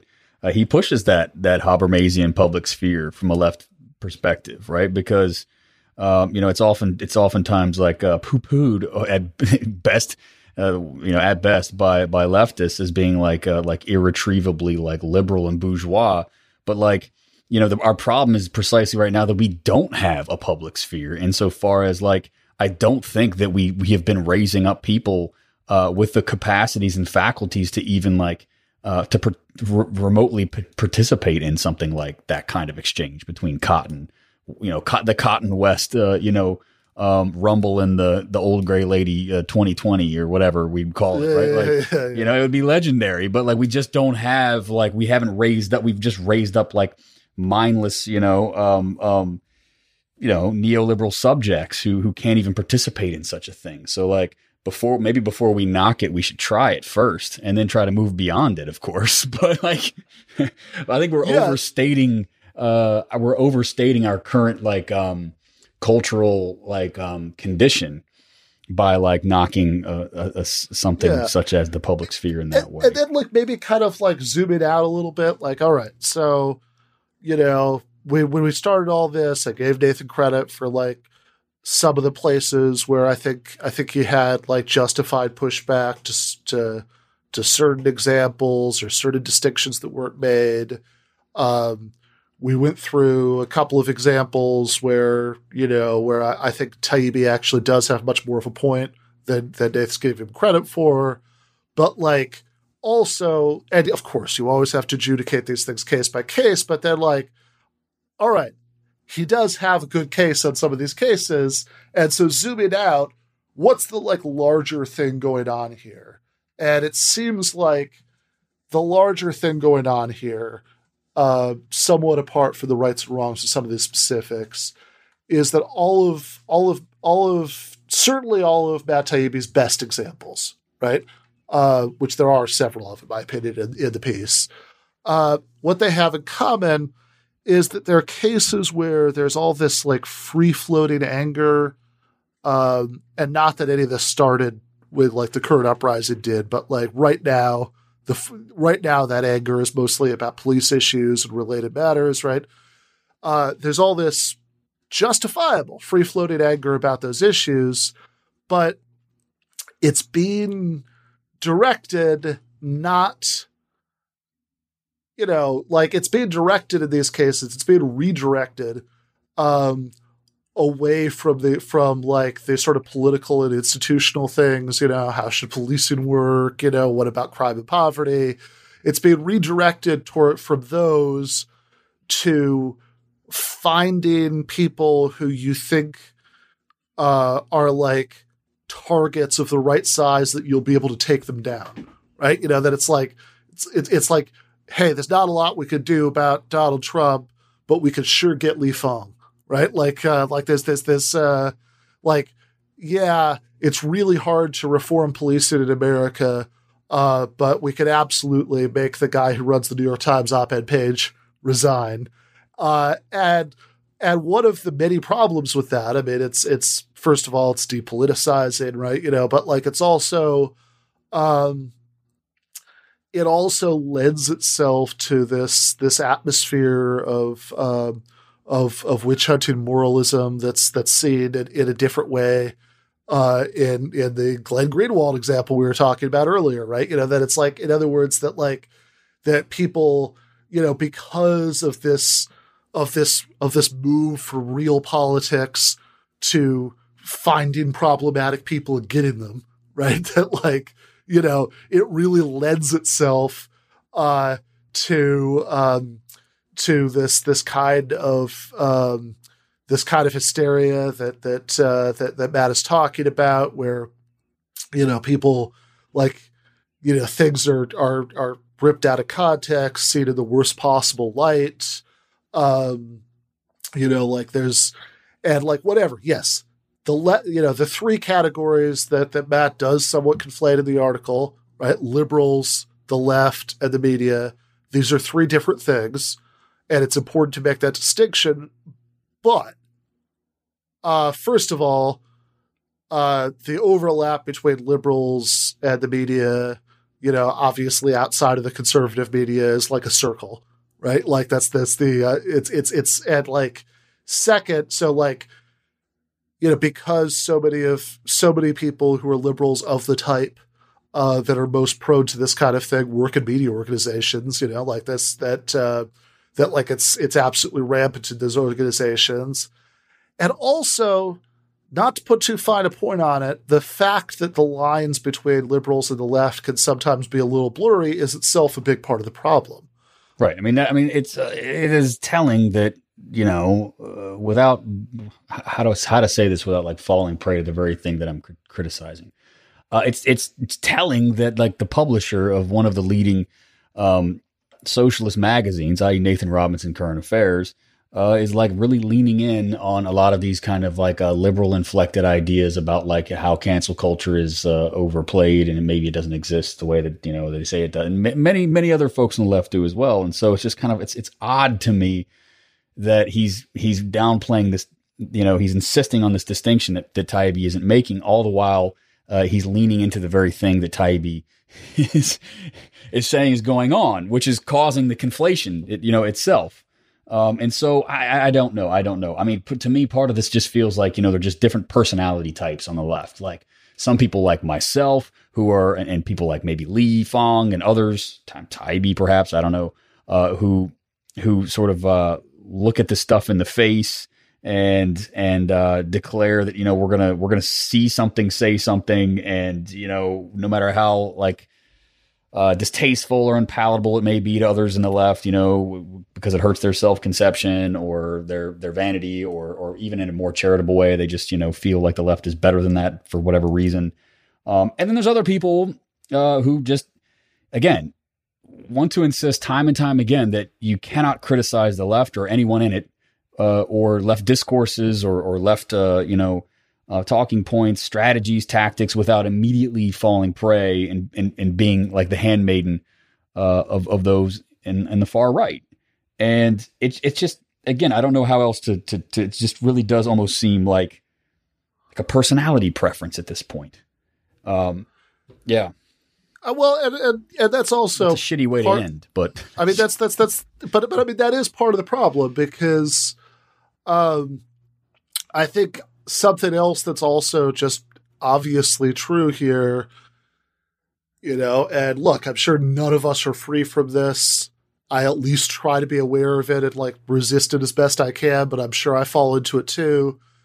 Is that like we all tend to uh, react to this stuff to a great extent through prisms of like, you know, who we see, you know, as um, as a friend, who we dislike for reasons that could have as much to do with like battling personal cliques, you know, that that real politics, uh, and and without like contributing to the problem by commenting on personalities. I'll say I see a lot of evidence in the way that like this debate is played out, right? You know, like and and all that makes it much worse, you know. So like again, I, I think that and actually, well, really, like the the point um where I have uh the the strongest disagreement with Nathan's piece is at the very beginning and and this is like I think a key point, like to kind of sum up the whole thing, that it's actually worth uh, reading out, right? So um, in um, in Nathan's article, he's uh, he's characterizing Matt's uh, Matt's point, right? And he says this. These are serious accusations. There's a whole new movement, an intellectual revolution, which is conning organizations, threatening people, destroyed our belief in free inquiry, and persecuting thought crime. This movement is apparently called the American Left. This is a thesis you may have heard before. It's the Fox News view of leftism, which says that leftists are a bunch of intolerant, social justice obsessed uh, Stalinists. And the thing is, like, what bothers me most about this, uh, and why I said that passage is my, my single biggest point of disagreement, right? Because, like, some of the specifics, I think there's there's like room for argument and pushback about.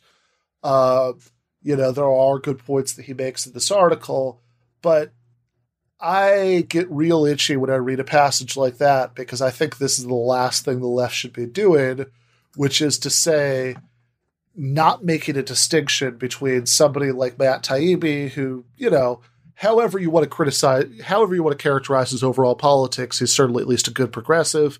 Um, and uh, I mean, he wrote a book about police brutality, right? like, uh, you know, uh, and and so somebody like him, who, you know, at least if we're defining our terms broadly, right? You know, he's he's making a critique from from within the left, um, and um, and the Fox News view, and the fact that now it is true that sometimes there's going to be some surface similarity there.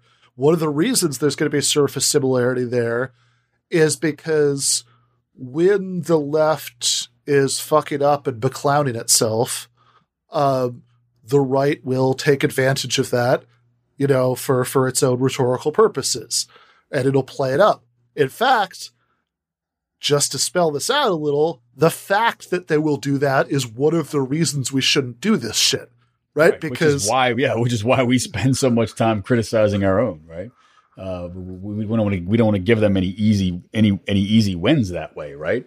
And also too, when people see the stuff that's out and out ludicrous, like we want to we want to give them a perspective from the left as to why it's ludicrous, as opposed to ceding the ground entirely to the Tucker Carlson right, who you know who's giving them a a, a similar kind of uh, take that this is ludicrous, but for completely different reasons. Right. So we want to give them a left wing view of, of why it's ludicrous and why there is a different uh, alternative to to this uh, absurdity, you know, coming from a, a, a, principled left direction instead of a instead of a right wing direction. Yeah, and, and, and, and, and when just you just automatically possibility, like from from the outset. Exactly. Um, it's it's. I mean, it's like you know when you were talking about well, there are s- surface similarities. It reminded me of that old line from uh, George Carlin where he said, you know, uh, this is the "fuck the children" speech, right? Or uh, bit uh, where he said, fuck the children. John Wayne Gacy loved the children, you know? so think about the children. Oh, they say, they say, oh, but what about the children? He's like, yeah, John Wayne Gacy loved the fucking children. And it's like, right, like, like pretty big distinction there between like these hippy dippy liberals who were like, oh, but what about the children in the 90s uh, versus John Wayne Gacy? And to lump them in at the beginning of your essay, right, about why anybody uh, who disagrees with this kind of hyper liberal communitarian, like what to think about the children, yuppie, hippie, dippy 90s uh, ide- liberal ideology, right, are uh, objectively the same as John Wayne Gacy. But now I'm going to engage in a very fair minded uh, discourse. Yeah, yeah. If, if, you, if you're just, if you're just if you're just dismissing the critique from within the left because it sounds like what the right might say like, I mean, it's just it's it's a bad. I mean, not only is it unfair, which it certainly is, but it's also it's a um, it's just such a bad idea. Like because what you're foreclosing, like you're just dismissing out of hand things that you should really hear because like you know yeah look if we're fucking up the people on the other team will point that out for their purposes right? Because they'll be able to score points from it. But also, people who are on our team will point out because they want us to do a badly needed course correction. And like, we really need to learn the difference between those two. Yeah. And we need to be able to adjudicate those differences. I think this all comes down to the fact that, like, what's, you know, I asked a question just a moment ago what's journalism for and what do they owe us? I think the question we're at, we need to ask now in this segment of our discussion, which is a, a very great segue to our guest here, Matt Christman, is like, uh, what is the left for? Um, and and Matt's made uh, Matt Christman in this case, not Taibbi. Uh, the old grill pill has made quite a quite a few distinctions there. Important, uh, you know. Um, he has some important thoughts about the, the left being a little more than a kind of a social uh, hyper online clique. and, and how that's developed into um, the kind of um, the let's say the like the hyperbolic uh, differentiation and the, the the splits online and the the nastiness in the discourse and all the rest of it. You know, we've been talking about escaping the vampire's castle for a long time. Matt's got his own uh, somewhat galaxy brain. I mean that in the best way possible because this shit is zany sometimes. But the more you think about it, the more it's like, whoa, like there might be something to this, you know? like, Yeah. but uh, but this is this is as good of a segue as any. Um, but before we do that, I just want to give a, a quick pitch to the Patreon, the DPS Patreon. You mentioned your Patreon. We should link to that as well. Support Ben. You're going to get some of his essays and whatnot. Um, if you do that, he is a prolific uh, writer and he's always very responsive to his patrons. I mean, I'm always impressed at how you're able to just keep chunking out this content like left and right. Um, so you guys should support that Patreon uh, and also DPS as well. We're at uh, patreon.com slash dead pundits and become a subscriber. You'll get access to our weekly B-sides and our extended chats. Um, you know, it's it's a tough time to do politics right now in the way that we're doing it. Um, there's a lot of battle fatigue for a lot of reasons. For the reasons we're talking about right now, for because of the the disappearance of of the Bernie Sanders, um, you know, wave that that feeling, those those good vibes uh, have have now dissipated for the time being, and uh, you know, of course, COVID and all the rest of it, the Trump tomfoolery, uh, the um, the fuckeration of the mainstream uh, Democratic Party elites, you know, the the elevation of Joe Biden, and now it looks like possibly Kamala Harris as his VP, uh, the top cop, if you will, in the midst of a uh, Black Lives Matter uprising. It's all utterly fucking bizarre and disjointed, and the world feels completely flipped, up, upturned, upturned, flip turned upside down. Um, but hey, uh, we got to keep this thing going. So if you if you enjoy what Ben and I are doing on a weekly basis, if you want to hear more of it, head over to www. Too many W's, Ben patreon.com slash dead pundits and uh, smash that subscribe button. We're going to go ahead and take a quick break. And when we return, we will be joined by Matt Christman, the grill pill himself.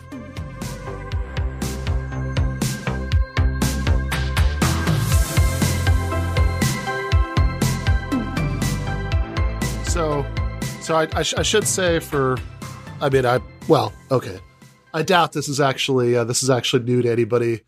Uh, since if there's somebody who listens to this who doesn't listen to Chapo, I'd be very surprised. But um, I, I was very tickled uh, listening to a recent episode of Chapo. There was a discussion of a uh, QAnon conspiracy theory about um, the comedian and Cash Cab host uh, Ben Bailey. They've, they've decided in their diseased minds is uh, is like a crisis actor. I think he was supposed to be playing Derek Chauvin. Yeah, because And, they look um, vaguely similar. And so you, Matt, in, in your uh, in your discussion of that.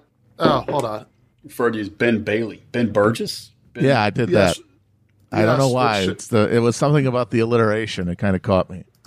Your Yeah, name is quite, enough. your name rolls off the tongue quite pleasingly, quite, quite pleasantly, you know? Yeah, I There we go. Let's go with- There let's was go with that. There was less uh, resistance in Yeah, my yeah, yeah. mouth formation. Which But the, which which hon- which which actually honestly talk of less resistance uh you know if you want to get right into it does does remind me of something that you said uh wow let's see the night last night or night before something like that uh but whenever you did the jacobin stay at home thing which i thought was like really interesting and really worth getting into about kind of the perils of being too online not just in the obvious sense that it you know destroys your mind but politically. That when we you sort of form this political identity on on Twitter, what that kind of turns into is you know you you kind of end up with all of these in-group taboos and like most of your political arguments are just enforcement of those taboos and and you're then shocked uh, when you go out into the world and like most people don't give a shit about your taboos because Yeah. they were never part of the process of forming them uh, and you have all of these political ideas but a word that you keep using when you when you describe this and maybe you could kind of just like you know hit on on some of what you're getting at with this is that the sort of ideas that you form in these online left spaces are are frictionless Yeah. Uh, uh, the metaphor that I've kind of come to start using, it it actually popped in my head while we were talking about uh, on that Jacobin stay at home episode, but that I think I think makes sense. At least it makes sense to me, and it's just a question of whether other people can see what I'm saying. Is that if you envision the process of of forming a political identity, as in ideas, and then your execution of those ideas in the world, it's sort of like trying to build a ship. You're going out to the shipyard with other shipbuilders, and you're learning from scratch how to actually put something in the water that can float to get somewhere. And as the result, it is a process and it is a dialectical uh, maneuver between what you have in your head and then the world that's presented to you and how you your ideas interact with that world and and and that process brings your ideas into uh, into sharper clarity for yourself and it makes your practice of those ideas more effective in your life and maybe eventually you can stand up a mast and get a boat in the water uh, and people think that they're learning those skills and they're learning they're they're when they're forming an uh, a online only, which is most people, an online only political identity, they think that they're learning how to build a ship. But what they're actually doing is building a ship in a bottle. They're, instead of uh, instead of starting a process that must be engaged that mu- that could only be completed through an engagement with the world, you skip all those steps and you just make the perfect model in your head by by working it out with other people online in things that have the appearance and have the emotional weight of real life engagement because you put a lot of emotion into them. All of your online argumentation and and and uh, and and fighting and and policing of boundaries and all that and teasing out the identity that you you finally uh, uh, arrive upon, but it's completely detached from your life. It's just in a little bottle. And if everybody comes to the shipyard with their own ships in a bottle, they are literally no closer to building a boat than if they hadn't even bothered. In fact, they're farther away. I mean, this goes back to like the early days of like how people conceptualize and theorize like the, the development of the internet, right? Back in the '90s, and I don't, I don't have my fucking, I don't have a grasp on that literature, but I know like generally speaking, a lot of arguments and debates about like, w- will this like be like an alternative reality that will develop like uh, separate distinctly from society? Will this be something that sort of maps on like perfectly and kind of enhance our engagement with like the existing world? Um you know and it seems like you know what what has happened more and more frequently and, and because of like the kind of uh, immiser- like the increasing immiseration of economic political and social crisis and alienation and dislocation people are um, sort of escaping, you know, using the internet as, as, a purely a form of a form of escape, wherein like the raw materials, uh, the raw materials are, uh, from the real world are taken into the the online universe and then sort of bandied about in in these kind of like ship in a bottle making processes. But but there's like increasingly like less and less attachment to, to the real world. Like how where do you fall on that kind of the- those theories of of how the internet sort of um, interacts, intersects, bisects um, transcends, you know, like the, the material world. Because it's kind of like the material, kind of like the, there are people who are who hate each other's guts online right now, who all claim to be like the realist fucking materialists. Yeah. Right. And so the question of like what is the material and how that interacts with like how we conceptualize the online realm seems to be really important right now. Uh, yeah, absolutely. I mean, the everyone thinks that they're doing politics, and what they don't realize is that that the internet is not just a platform.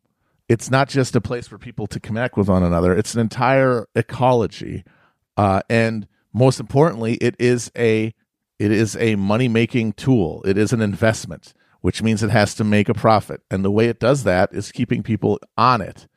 So the lure of of of the political realm of Twitter is you look around your life and you feel things are getting worse uh, at a at a at a geometric rate that no way to stop it and you want to feel like you are at least in in some way grasping towards a a a movement or a sense of yourself as trying to halt or reverse that trend.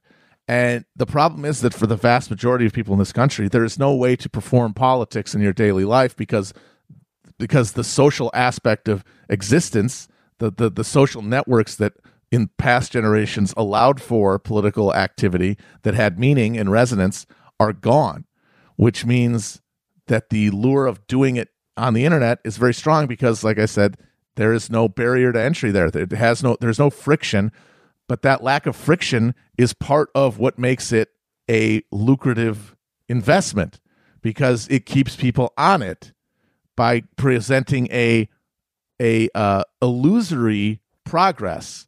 And what that progress ends up being is it's soothing your disquiet the same way that the pornography on the internet soothes your your loneliness or your erotic disquiet and and the way that uh video games soothe people's uh thwarted intellect and, and sense of like mental challenge. It's all there to soothe uh a real world lack but most importantly it is designed to always keep you coming back which means it can never satisfy what you're what you're actually trying to satisfy when you go online. And that uh, that means that means everything and that includes politics and it means that the more that you invest into shaping a political identity online the more that you are making yourself essentially non-functional politically. Because how can you interact with this intricate perfect little caravel that you've made in this bottle how could that ever withstand contact with the real world before something comes under stress and it brings the whole thing down along with it your sense of identity and and uh, and morality it, it's much more safe to stay online and to convince yourself with various uh, various types of sophistry that that's actually for the best that that it's actually good to just be online because the Yeah, real world yeah. is uh, is not is not giving you the opportunity to to uh, live your politics but if you wait for that moment it will never occur Yeah, no, that makes sense. Um, and and I guess I also, you know, like it makes me think about the way that, um, like certain kinds of radical left slogans, uh, often often involving the word abolish, right? You know, abolish the police, abolish prisons, you know, etc. Which, like, you, you know, like there's something you can say for that because, like, the form in which these institutions exist right now is obviously horrifying and you know like whatever you know whatever um, version of it you know we'd we'd like would would be just dramatically different. But like one thing i notice about the way people argue about this stuff on twitter is that like when somebody asks you the kind of follow-up questions that anybody in the real world would ask right? Like like just just just like super obvious like well hold on.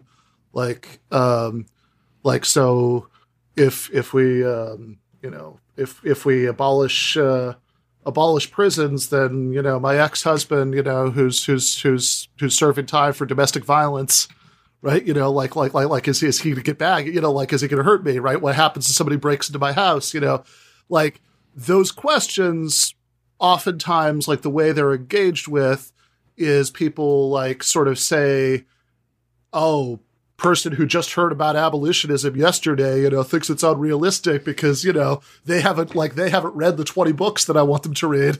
And then like, you know, there, there's a way of like sort of being clever about that response and then like having like a hundred of your lefty friends on Twitter like back you up, right? You know, and, and and like make fun of the person and you feel like you won the interaction, but like if you were ever to actually go out and, and, and try to like organize people in, in meet space, then you would never have a good answer to that question. Yeah, because what you're doing is you the, the, like all the arguments about the use of terms like abolish and stuff.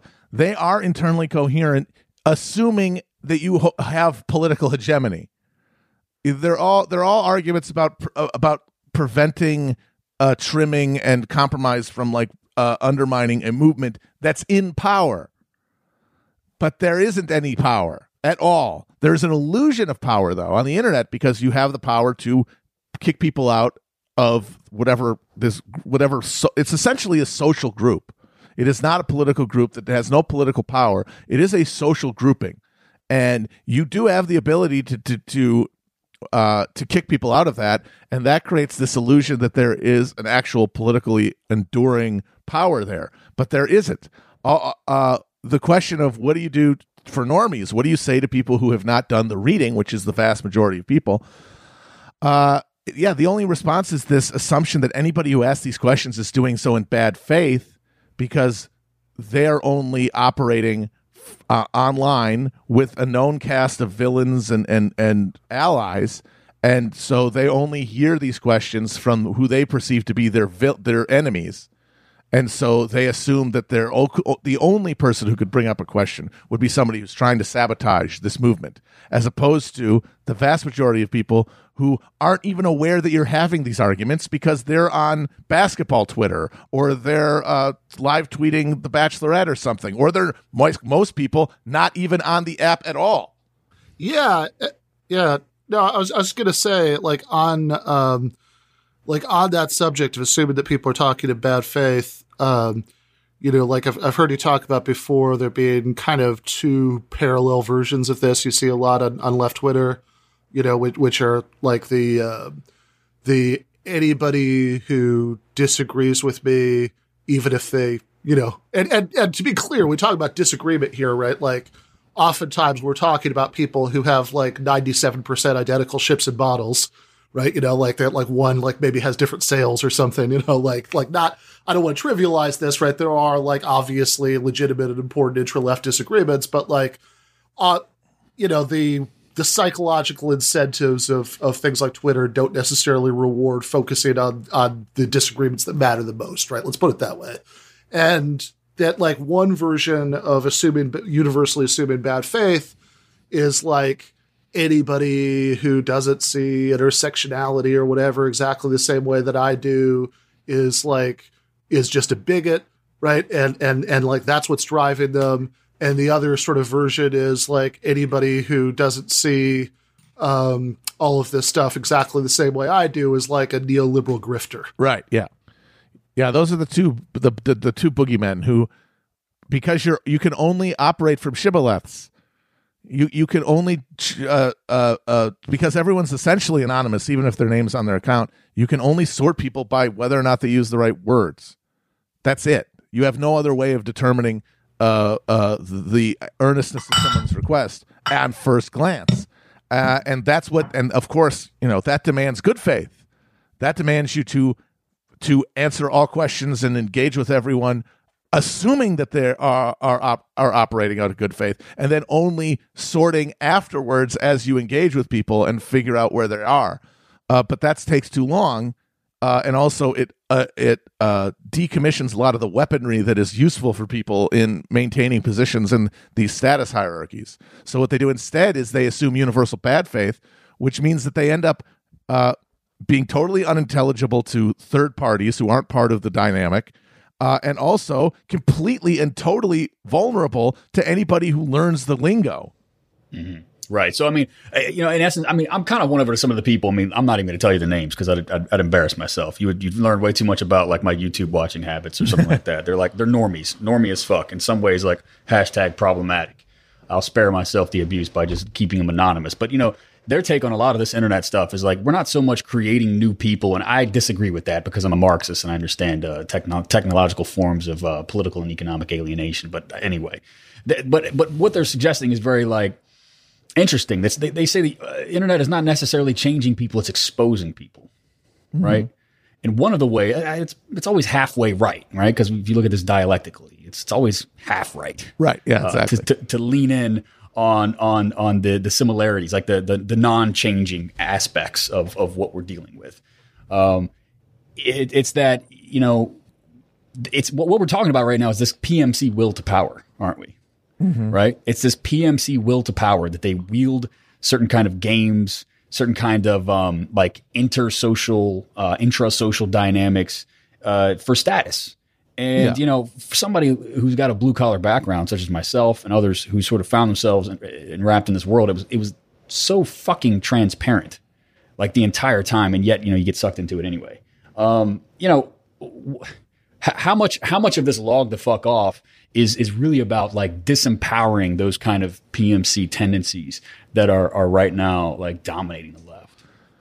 I mean, if you when you look at the way people think about the the way that even they imagine, uh, uh, especially the social questions, the the answer to a lot of the, the questions of you know persistent uh, uh conflicts and persistent oppressions is to turn the entire world into a giant office where everyone is accountable to a giant HR department, and the the the, the lab for that is online where where all statements can be now sent to HR. Even if you don't work at the same place, you can still have a an effect on your life that can include something as significant as firing from your job or as small as losing clout, but increasingly clout is the difference between life and death for a lot of people in this country. Clout is the difference between whether your GoFundMe for your cancer treatment uh, succeeds or fails. So there's actual life or death stuff here with people's online profiles and the the only mechanism that has been developed that's effective uh, in online political discourse for changing people's behavior is is the coercion of the HR department. And so logging off uh, has one really good side effect is that it reduces your your exposure and vulnerability to that. Yeah, and, it's interesting too, right? Because it's like I I feel like there are all of these like mechanisms that a lot of people have built up to avoid having to grapple with any of this like as a problem, right? Like so um you know, one of the obvious ones is look, why are you upset about anything that happens online? Just like, you know, I mean, well, in that case, in that instance, you might say log the fuck off, right? You know, that you might say like have like like why, you know, just don't, you know, it's not very important, right? Like um, you know, like this is just, you know, this is just sort of a form of entertainment. So like what's the big deal? Um and and I I think that and of course there's the well, hey, you know, like, you know, you don't have a you know, you don't have a right not to be criticized, right? You know, like you're you're just being criticized. You know, what like well, you know, what's what's your what's your complaint here? And it and it seems like one answer to that is is kind of what you just said, right? That um that of course, oftentimes like people's livelihoods really are at stake in this stuff, right? You know, because um, you know, because of doxing, people getting fired, and, and even the and even the clout point you just made, right? Uh, which which is definitely right. Uh, but there's also this like weird thing where okay, like if you're if you're a, a leftist, presumably you take think like like if somebody um you know if somebody was I don't know they were like hurling anti-Semitic slurs at you all online all the time, right? You know, just to like take a hypothetical example that never happens on the internet. Um, you know, like uh, which in fact I think it happens so much that even some people whose name whose names are literally Christman, you know, are sometimes uh, subjected to anti-Semitic abuse. Uh, yeah, they think that, but- the na- my, that my name is proof that uh, I'm I'm overcompensating. fair enough, right? You know, but it's like if that happens, right? Like, or like if, if you're a woman and like people are saying terrible misogynist things to you online, right?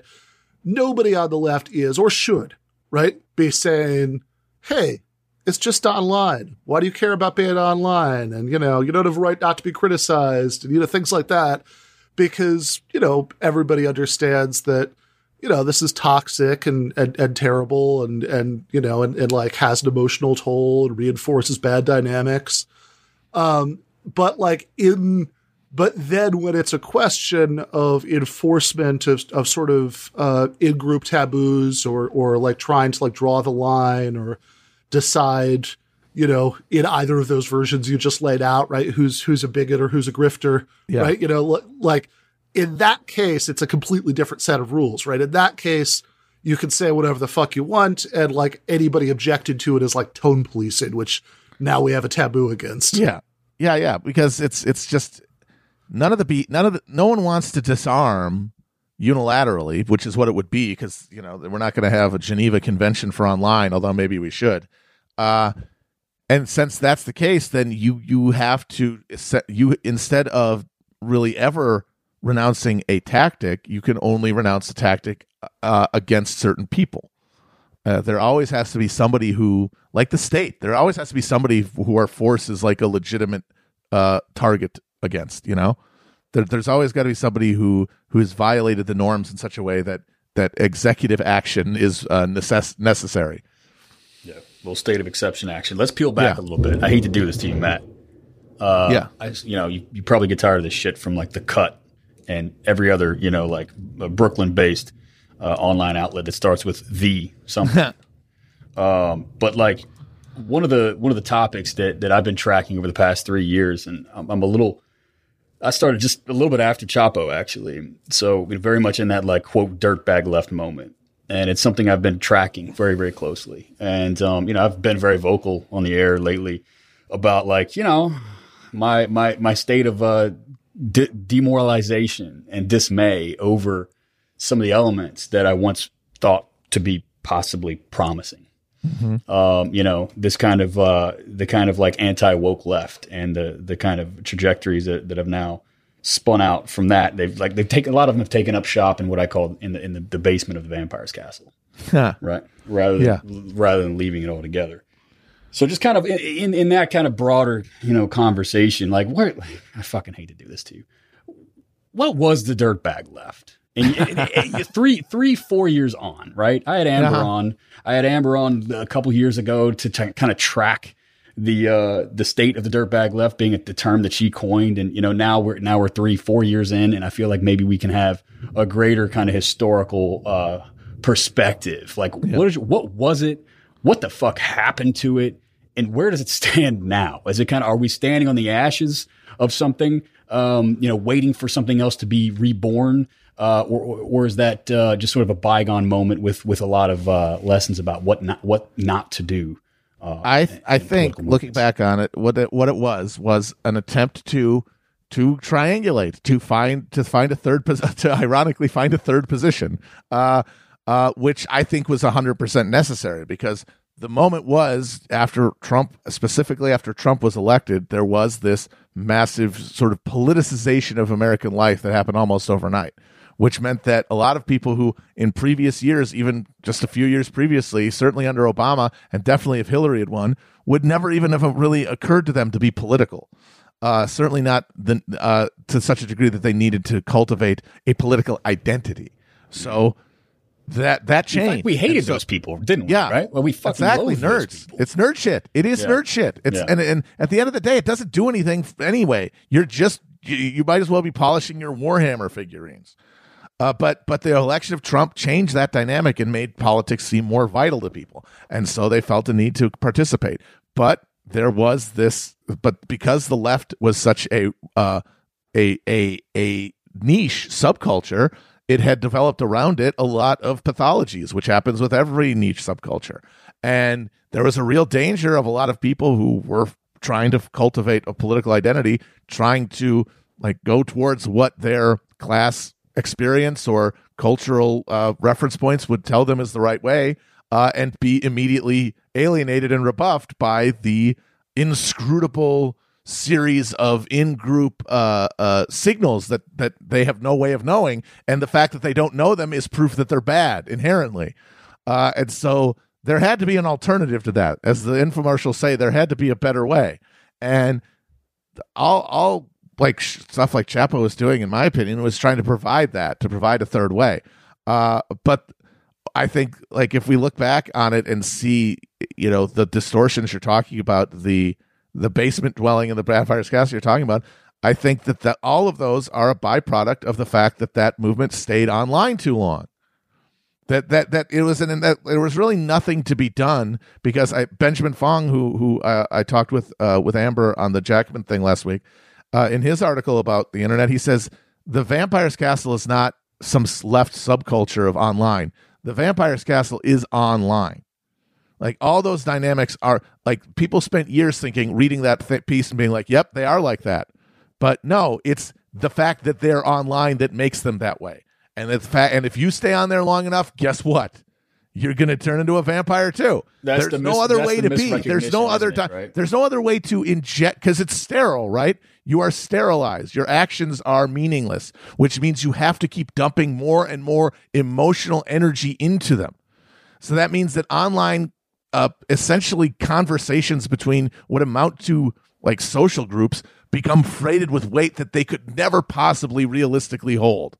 And that means that they, these these relationships and these dynamics uh, break up and shatter because they could never hold the weight, the psychic, emotional weight that we're putting on them. Yeah, yeah, they did. They crack up. I mean, I know, I had Angela Nagle on the show. Uh, I think it was like episode five or something. And you know, this what, what's kind of had me so uh, demoralized lately is like I fucking said it, people, in 2017. I said don't do subculture, right? I said we fucking said it. like subculture is too. It's like um, there's a terrible fucking thunderstorm going. I said it's got me completely like at a loss for words and language. I'm waiting for a tornado to come to, to drop down and take me away. uh, might be hopefully to a better place. That wouldn't be hard to do right now. But uh, so, so I'm a loss for words. But it's, it's like a what's the thing like in, in the myths that it's like too hot to handle. Like you know, it's even if uh, you get your hands on it for your, it's like the ring, right? Yeah. Uh, a number of like other allegories, right? That like that it's but subculture is too hot to handle, folks. I said don't fucking do it, and and they try to do it better or do it differently, or our subculture is different. And here we are, three years down the, down the line, and and that that fraction of the left that I that I thought had some promise uh, has just completely fucking destroyed and eaten itself. I mean, I remember uh, from our first show, we explicitly said this show is not politics. Listening to this show isn't politics. And to a degree, I think it, it people absorb that. I mean, the number of people who during the Sanders campaign came forward uh, to tell me uh, and us that they were only out there because they listened to the show, that was great. And there was a moment where it felt like, oh, this might achieve liftoff. But then the really the real moment for me came, the real story for me came was after Bernie campaign ended, and then paradox, and then the the perfect confluence of the Bernie campaign ending, and then everybody basically being forced into their homes to post more than they ever have before, uh, in the context of the Sanders campaign's uh, failure, and the and, and almost immediately the exact same arguments that had convulsed uh, the internet in like 2017 which I remember at the time being very dismayed about, but also thinking when something real comes along, these are going to go by the wayside. And I was right uh, to a degree. Like the, the while the Sanders campaign was was really rolling, even you saw people who had daggers drawn towards one another who were willing to ignore that stuff. And why? Because there was something to actually work on. There was something to focus on besides just uh, meticulously maintaining your your ideological purity. Uh, but as soon as that was gone, the the uh, arguments came back, and they were the exact same arguments uh, by the same people using the same words, the same arguments. Like nothing had evol- evolved, nothing had changed, uh, and and that really rem- made me just my stomach just drop and be like, "Oh no, we're in Hotel California. There's no way out of this. as long as this is it, this is it." The eternal recurrence of the same old fucking shit. Um, Yeah, and, and actually, I think there's like I don't know. I mean, something I've been thinking about since the uh, the the police brutality uprising, you know, started, is that there's there's been a lot. Okay, like, like here's a concrete example of, of what I'm talking about. Uh, somebody who I'm not sure if you want me to use his name or not, but is is a um, uh, you know is, is a podcaster right in Brooklyn, and um, he, that doesn't he narrow said- it down very much, Ben. yeah, I know. yes, like every other resident of Brooklyn, he has a Yeah. podcast. dropping hints. If you're dropping hints, it's not working. I'm not trying to drop hints. I'm just trying to give context. Uh, but uh, but in any case, like he sent me uh, this DM of like some screenshots from his neighborhood Facebook group uh, where people were like piling on to uh, the local like beer garden uh, because like this beer bar hadn't like uh, issued a statement about Black Lives Matter uh, or anything else, right? Because like they literally hadn't had a Facebook post since like mid March, you know, when the quarantine started. But people were like outraged that they hadn't issued a statement about it, right? Or um, you know, I I think Adam, you know, you've you've had some experience with something similar in, in your your work life, right? Uh, and and like I've I've been thinking about this because it seems like a lot of what's going on there is that even though like I'm sure a lot of people who are doing these things are like annoying libs anyway, they never would have supported Bernie. But even so, I feel like during that Bernie moment, there was a lot like there was this kind of resurgence of belief that you could bring about social change through actual political action, uh, and that that like and even like the sort of like degenerate, annoying forms of that, like Elizabeth Warrenism, like sort of still reflected that larger feeling, right? And um, and now that's really gone into retreat, right? Like it seems like one of the you know one of the reasons, and I'm sure there's a there's like a uh, you know there's a there's a there's a, a a blurry line here, I'm sure, because it would be too much to say that people shouldn't care about symbolism at all. Humans are a narrative species. We're going to care about symbolism, right? But like this really seems like overdosing, you know, on symbolism. And uh, and if if you're if you're like obsessed with stuff like this, you know, like that you're you're like getting angry and and and doing like you know online mob stuff because like the guy who owns the beer place down the street, you know, hasn't ish done engaged in this meaningless corporate PR exercise. That it seems like part of what's going on there is like on some level, a lot of people know that actually changing an entrenched state institution like policing would be really hard. But like, you know, bullying like some guy down the street into making a statement is is really easy, right? You know, so like if you can't, if you sort of get, you know, if you don't really hold out a lot of hope in doing the hard thing, then you sort of go looking elsewhere in the form for for for easy victories, and like that's what gets like that's what sort of produces a lot of these weird witch hunts about like these ephemeral issues. But I don't know. Maybe you have a different take on that. I'd be interested in hearing your thoughts. Uh, the the thing is that has to be dealt with, and this is where you know uh, the the question of the abolish stuff comes in. Like we can say that that like you can't just dismiss the concerns of the uninitiated, but at the same time, there is like when you talk about we're symbolic, there has to be a symbolic regimen to motivate action. You have to feel, you have to feel, at least enough people have to feel, because obviously there will always be people who will fight the forlorn hope every time, but that's a small group of people. Uh, most people don't have the bandwidth for that for, for various reasons. If they're going to fight, they have to feel like it's going to be for some tangible benefit. Uh, if you want to get a, a, any kind of critical mass of people, anyway. And that's where symbolic acts and symbolic language come in because you have to have people have to have a vision that they have in their head that they can like the carrot at the end of the stick to get them out and acting. Uh, the challenge is to to to have a symbolic order that is both reinforcing inside the group and not uh, wildly alienating outside of it. And and that that's the kind of thing that builds by action because the more you act, the less you need your symbolic order to convince you to keep acting because you can actually see what you're doing. It's not purely theoretical. It's not purely uh, uh, a, a, a isolated concept. It is a path in front of you that you can keep taking, uh, and that reduces the the need to have very brittle uh, symbolic victories that to keep you in the hunt, as it were. Uh, so yeah, I really feel like the answer. It's very difficult to talk about this stuff because the very I mean, the well is tainted. They're, the people the people you're talking to have to some degree or another surrendered themselves to a political project that is doomed.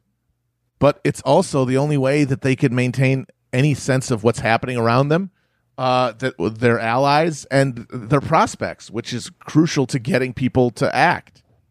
Yeah, yeah. I mean, I think you know, Ben, you're referring to a much more kind of liberal, liberal tinted uh, variant of the kind of overall um, like ethos that we're tracking.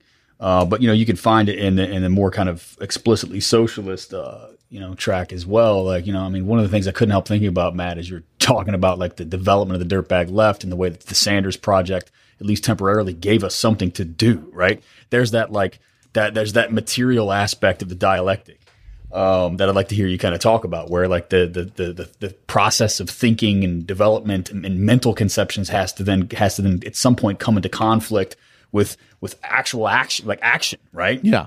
Uh, like in order for for it to sort of reach a higher phase and, and continue its development, uh, continue its evolution, the dialectical evolution there.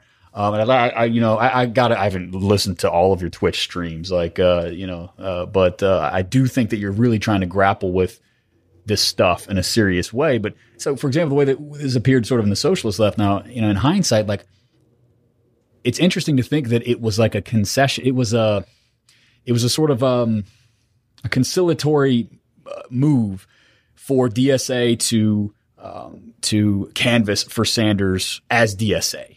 Right, yeah. because there were a lot of people in the organization didn't want to didn't want to support, didn't want to endorse, certainly yes. didn't want to canvass at all. Mm-hmm. Yeah. Right, so as a, as a as a conciliatory gesture, a lot of the elements inside of DSA who wanted to do that went out as DSA chapters.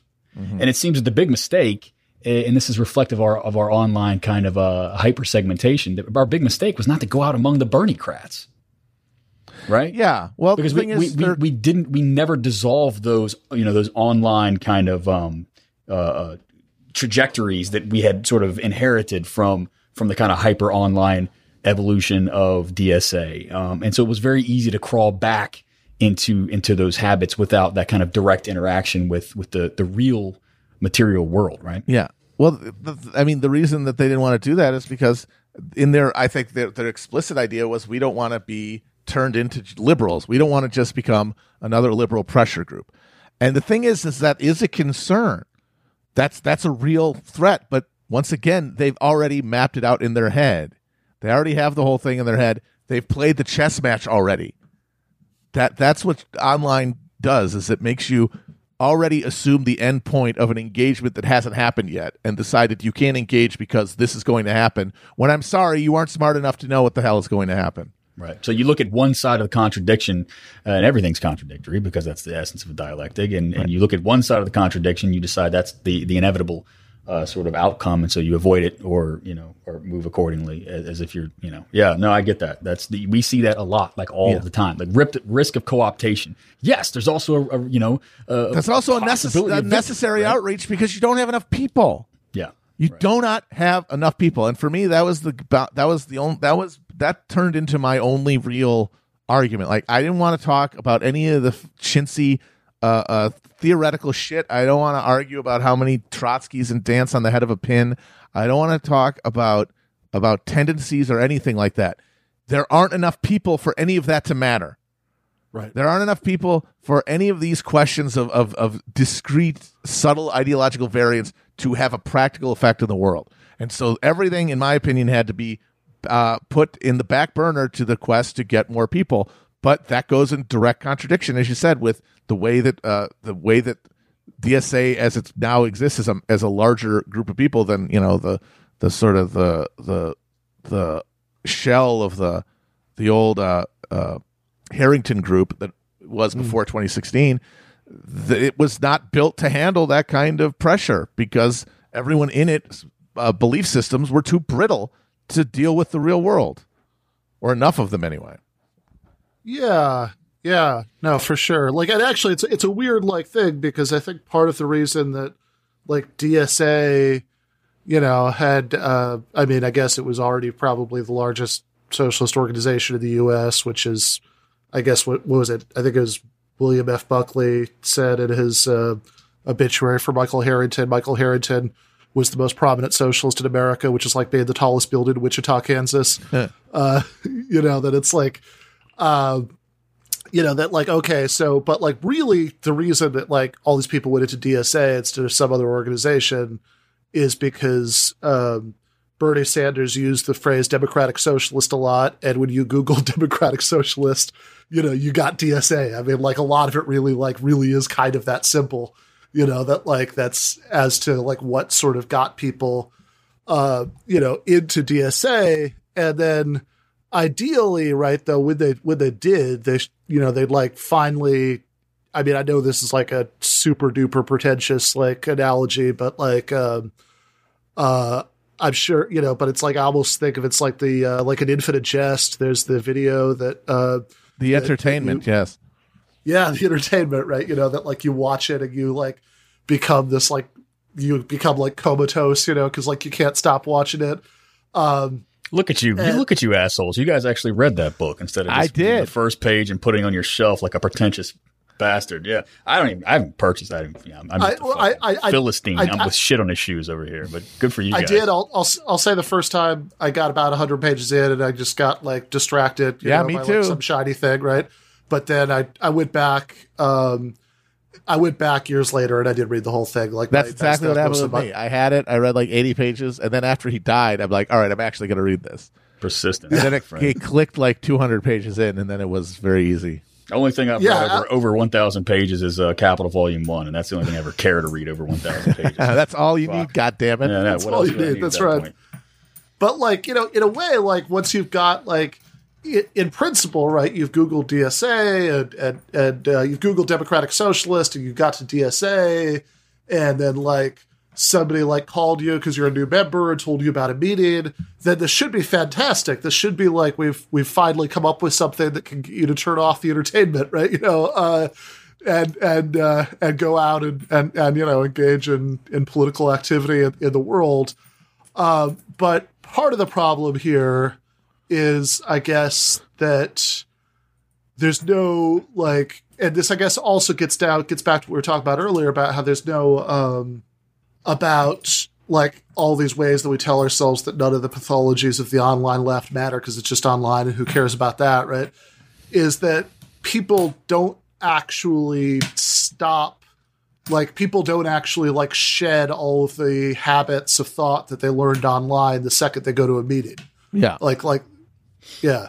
You, you it's do- a project take of your- subject making, right? The online world is, is making subjects in certain ways, you know, and Yes. pointing their minds and their sort of their symbolic and ideological sort of universes in, in these very serious. When you encounter Matt, this probably happens to you all the time. You're a recognizable guy uh, when you're out and about in the wild, and, and, a, and a Chapo fan uh, tracks you down. Uh, isn't it weird to encounter somebody like that? Because you know they're talking about like this this this uh this pizza like slaps and and and like you know and like nobody fucking says this stuff right? Like you encounter like a twitter head in in, in reality you know in the real world and it's jarring you know? Um and it yeah i mean it, it yeah, I mean, we live people in a serious yeah, way it's, doesn't it's like it's like a public um, Yeah. performance of everyone performing their Twitter personas in front of yeah, it's other. like you know, d- do that in the shower. It's like masturbating in public. You know, it's like what do you? Yeah, it's embarrassing, and, and it's you know, it's anyway. I, I don't Yeah, want. and- and- I don't, and I it's- don't want to knock it's- your it's- livelihood and your fans, but but but it, in a way, like it does overdetermine overdetermine subjects in the way that you're talking about, Ben. Not to derail that important point. yeah, Yeah, well, no- uh, yeah. yeah. I'm sorry. Continue. No, I was just gonna say it's also bizarre just because like you get this stuff like I don't know, like one small instance that that stands out in my memory was when I first like my book your first book was coming out, I was doing like videos to promote it on the Zero Books YouTube channel. And then like I went to um, a little while later, you know, back when I was living in, in New Jersey, right? So I, a little while later I went to a um, a Jacobin like issue release thing at the uh, at Verso and um, and I walked in and somebody I didn't know said, "Oh, you're Zero Books." Not even like Ben Burgis, right? A human being who Hmm. Referring exists to in you the by world, your right? by You your know? Twitter by your Twitter handle, yeah, Yeah. as opposed to your your your given name, yeah.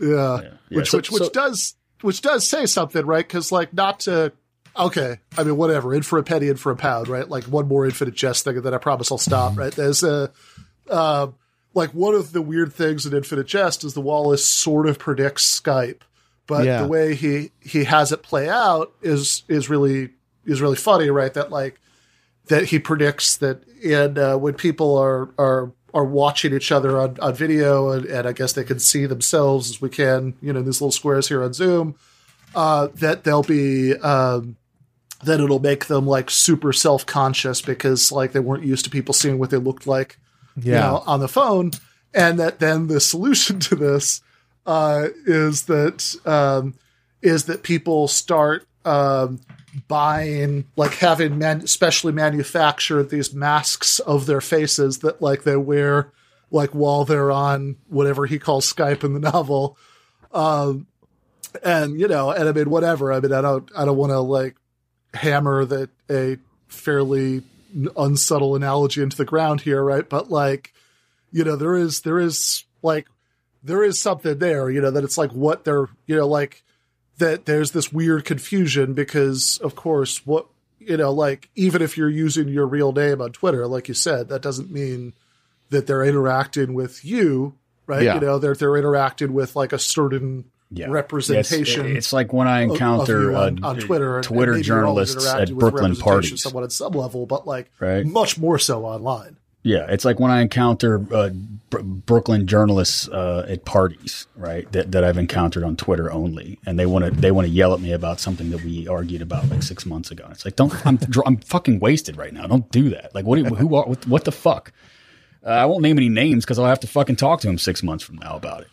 Um, actually, that would be more real, real world. But anyway, you guys are talking about um, Infinite Jest. You know, I I think those guys are cucks. Those future humans are cucks because uh, WALL-E, the great uh, film, I don't know if you guys have heard of it.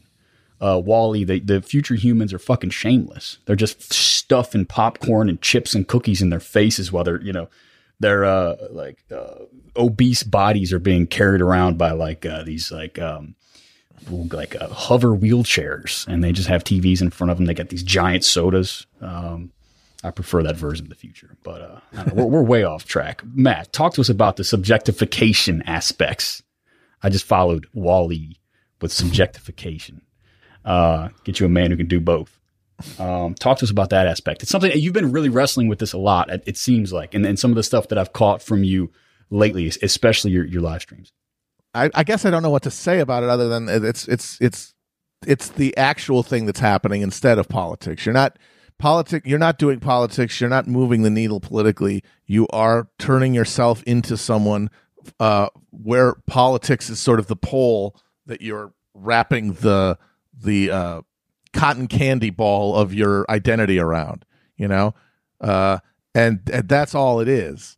Uh, but I think that the hope is is that like I understand pessimism. I certainly share it, but I think if there's hope, it's that it's that 1905 spirit. The idea that if things are are if things continue to their slide towards oblivion, uh, resistance forms are going to emerge to that that that unsustainable status quo uh, that are totally outside of these uh, these networks that that have that that are going to catch the online left completely by surprise and are going to involve enough people that the uh, idiosyncratic mechanisms and uh, weird social dynamics that and, and brittle personalities that make up the online left will essentially be subsumed within them. I mean, that was always the problem with DSA in terms of its you know the, its reputation as this is as uh, hyper woke you know middle class anxiety cases and, and all of the stories uh, and and cringe videos of people uh, getting mad about clapping and things like that. Uh, there was this uh, idea that that was all a result of the culture of DSA. Like, oh, like they're scaring away normal people. No, no, I don't. I really don't think that's what happened. There was no, there's no conveyor belt between regular people and politics in this country of any kind. So it was, of course, going to be dominated by online uh, uh, middle class uh, anxiety cases because those are the people who have politics in this country. But politics is back again uh, in a way that it hasn't been uh, in the living memory of anyone in this country. And with that reality, new political forms, new political subjects are going to emerge that are not going to be uh, uh, in conflict so much with the dominant left strands as outside of them. And then people who have cultivated these beautiful little ships in the bottle are going to basically have a choice of whether they want to stay home with theirs or smash the goddamn bottle and start over. And the beauty part is it's such a small uh, group, the online left, that if most of them decide that it's not for them, it won't matter anyway. Yeah, nobody will notice. The, exactly. shame in that, though, right? I mean, that that's that's the again, that's the contradictory appearance of like this uh, evolution, dialectical development. Is that the, the, the downside? And that's that's that's you know, there's a lot of hope there. Thank God that things, you know, if if anything is constant, it's change. And if things suck now, then there's a chance anyway that it won't suck in the future. Right. But the the downside is is I believe you guys raised in your uh, stay at home uh, episode. People should check that out. I'm going to link to it in the show notes. Uh, shouts out to Jackman and Kale and, and Bhaskar for putting that on. Um, is that you, you, you, you sort of start back at not at zero, certainly, but you lose a lot of the, the kind of historical, the kind of collective memory of that, of those failures and of that movement. Um, that, that kind of knowledge, that kind of experience. And you see a lot of that of the people who are on the streets right now and, and the kind of Black Lives Matter moment and making a lot of the same errors and, you know, faux pas and cringeworthy moments that we saw like you know during Occupy and when when most of us were were radicalizing in, in, in a way, and it it feels very cyclical in that way, um, which you know it's understandable why why a lot of us feel um, kind of demoralized uh, by that. I guess is what I'm getting at. There will be a lot of the same mistakes, and there will be an inflection from online discourse, but I honestly think it's a numbers game more than anything. Is and it's a it's uh it will come down to how effective the movement is obviously the thing that the solvent of a lot of this stuff is wins, which of course the left has not had at all. So w- the context that we're we've been we've been marinating in is this is this constant defeat where if if if the possibility of victory is not within grasp and people are not able to transcend themselves the way that they would need to to detach from that which some people are able to do your bodhisattva types uh, but for most people acculturated in an in a idealist uh, uh, individualist country like the united states it's very hard to think that way. Uh, if if there's actually movement, if things start shifting, then all of a sudden I think that that changes the calculus uh, and changes the inputs uh, into the the formations that will emerge, and and that that will sideline this because as much as it looks over determined and overwhelming, this online, this like sterile anti dialectical online left hothouse, it's actually not that many people. It's it's just that it's resident and it's more resident to people who are in it because they are choosing to engage with it. I mean, if you really unlocked from online, I think, uh, and and it's very. I mean, I can't do it literally. I mean, I I'm lashed to the mast, uh, and I'm fine with that. But for people who aren't getting anything materially from it, uh, it's very hard to to detach. But if you do, I would not be surprised if the if the salience of a lot of these seemingly intractable online based pathologies is is seems much less uh, clear.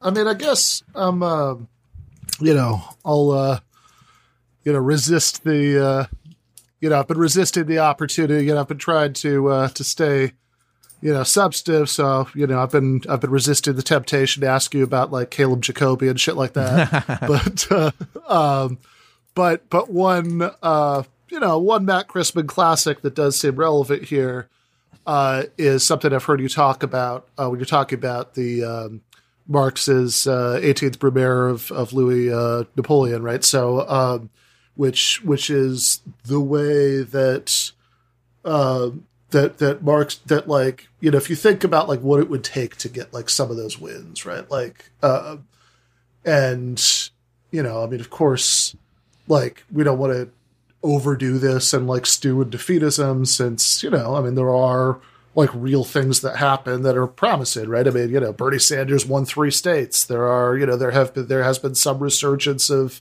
of organized labor uh, you know there are you know cities and police departments that have been spooked enough by what's going on lately that they've they've implemented some reforms but uh but like it it seems like the big missing ingredient, right? Like, is it's really hard to see how you can have an effective left that doesn't have a organized working class, you know, at, at yeah. its its its base. And of course, we don't have that. Yeah. Like like you know, last figures I saw, private sector unionization in the United States is something like six point seven percent, uh, and and those those aren't you know militant unions, and and and there are a lot of reasons that we, we don't have it right like uh you know we could we could spend an hour just like doing the diagnosis but one reason I've, I've heard you talk about is that especially that like in the era of like gig economy jobs uh, lots of jobs that can be done remotely right? Uh, which obviously we've seen a huge explosion of you know to co you know with the covid-19 pandemic. Um, you know, it's it's a little like any sort of like natural bonds between people who all go to work at the same place every day and like meet each other and talk to each other, you know, have have really loosened to a point where you almost might think that like Marx's description of uh, the French peasantry, you know, yes. it's like a sack of potatoes. Uh, yep. Unfortunately, somewhat applies to a lot of the American working class, even because uh, you know, because because you have people who are really their conditions of life and work really make them atomized from each other. So so put together, they don't seem to uh, you know they they don't they don't cohere into you know a, a class for itself, right? Yeah. You know, the way that a classic working class would.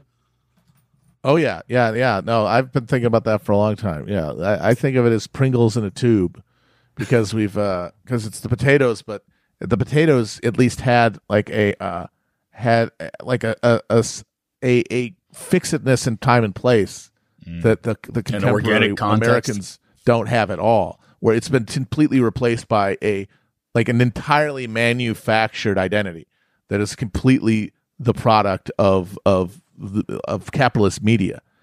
Uh, and that's that's so you have the alienation, the actual physical alienation, the labor alienation uh, uh, between between working class people, and then on top of that, they're operating from uh, uh, cultural networks that are completely synthetic. Yeah. Right. Yeah. I say people accuse Marx of being Eurocentric, uh, and then and then he called the the peasant the French peasantry a sack of potatoes. Uh, you know, that's not the kind of standing that uh, that I would want. Uh, you know, if, if, I, if Marx was uh, allegedly on my side. Uh, but yeah, no, we're, we've we've transcended that uh, in a way. Now we're a tube of uh, Pringles. I'm going to use that. That's fucking demoralizing, though, guys. Pick me up, Matt. Pick me up. You've been thinking a lot about how to reconcile this. You've been talking a lot about, um, at least the stuff that I've seen. Been people pointing. My, you know, people always push me uh, stuff uh, that when you talk about the Vampire's Castle because you talk about uh, former associates of mine from time to time, which is uh, always very um, cathartic. Talk to me about how we get out of this. You know, how how do we how do we have this Geneva Convention where when most of the people online are more interested in the proceedings that go on at the Hague? Yeah.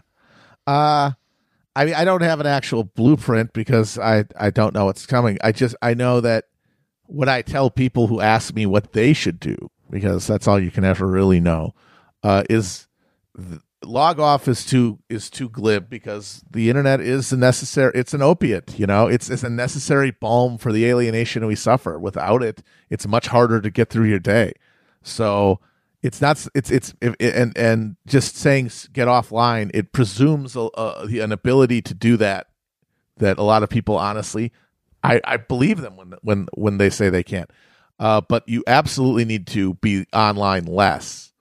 Uh you absolutely need to cultivate an identity that is uh more durable than the feedback you get from an incredibly fickle group of people who don't actually know or like you uh and that you and I'd say for me the most important part of it is think about what you actually believe and like drill down on that because I've really discovered relatively recently for a long time just how facilely I held certain things, certain beliefs, how how unexamined their premises were, and that that lack of examination made me more vulnerable to all of the most pathological parts of online discourse because I felt brittle and fragile in my beliefs, but I didn't want to uh didn't want to challenge them or certainly discard them because they were what I had to be my perso- persona.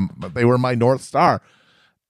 Looking like actually drilling in and like, why do you believe what you believe? It makes makes you more if you if you can get to closer to bedrock on on why you believe things. It makes it much. It makes your interactions with online when they have to happen uh, much less emotionally turbulent there's less at stake. They're less fraught because you're not having to reaffirm your beliefs every five seconds and have them reflected back to you by people.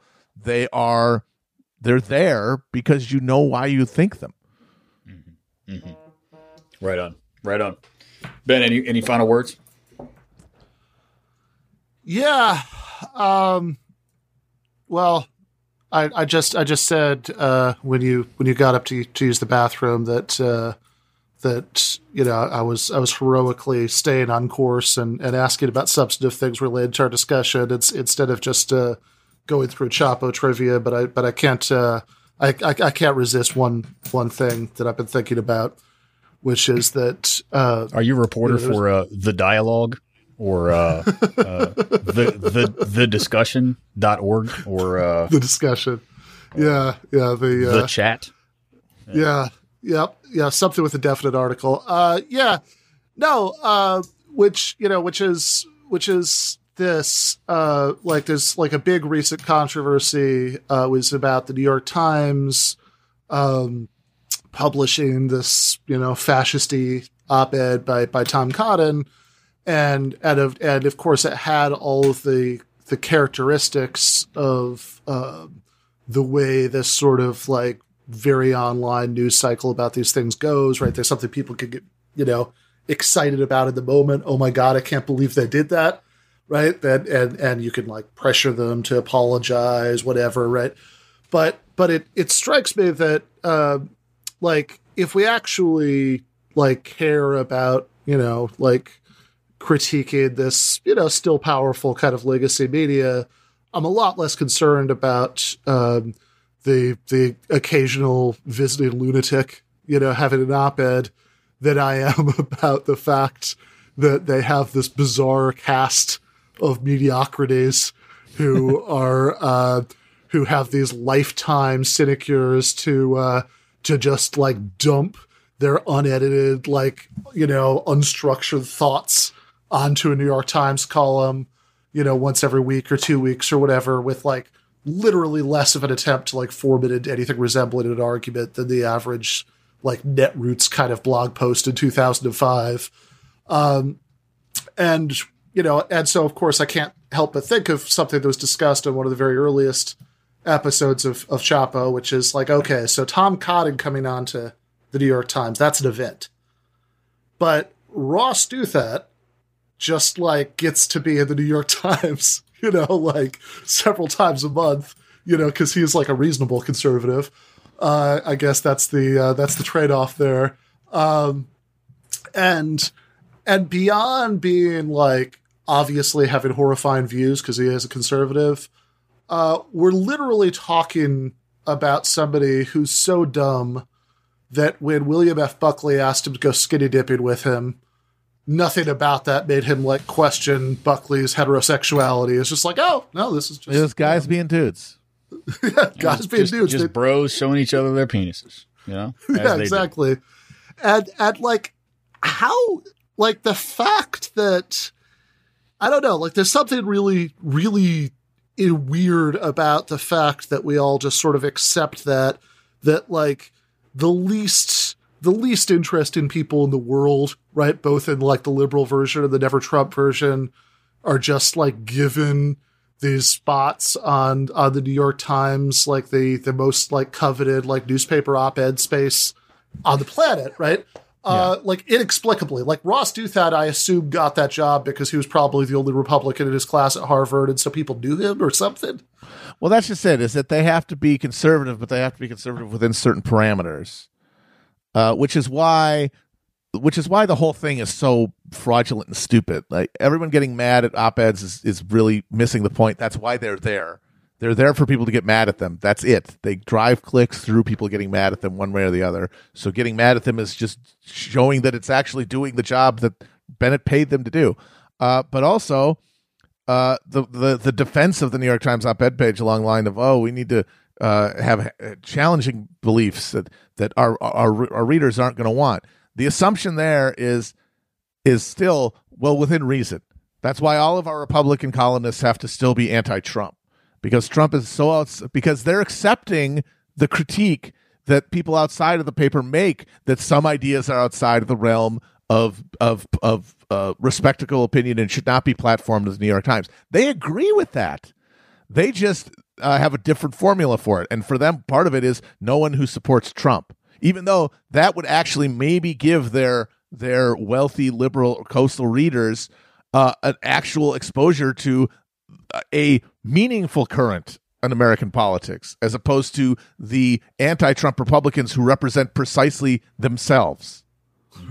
Yeah, and that's Yeah, a dang- that's a pretty sure dangerous that- game to play too, right? I mean, it, as if the Trumpers didn't understand that the the sort of rules of that game, the parameters of that game, which just completely justifies their their worldview of of you know their mar- you know, marginalization of their ideas and so on and so forth, which just makes them them uh, stronger. Absolutely. I mean, It's it's it, that's why dangerous it's why Trump has been able to is going to kill half a million people, and he won't get fewer than forty four percent of the vote. It's because by making these determinations, all right wingers have to do is point to that as an invalidation of reality, because it's the same people telling people. Hey, here's a virus that's doing X, Y, and Z. Are telling them that the president is is beyond is anathema. Well, then, then they must be lying because he seems pretty cool to me.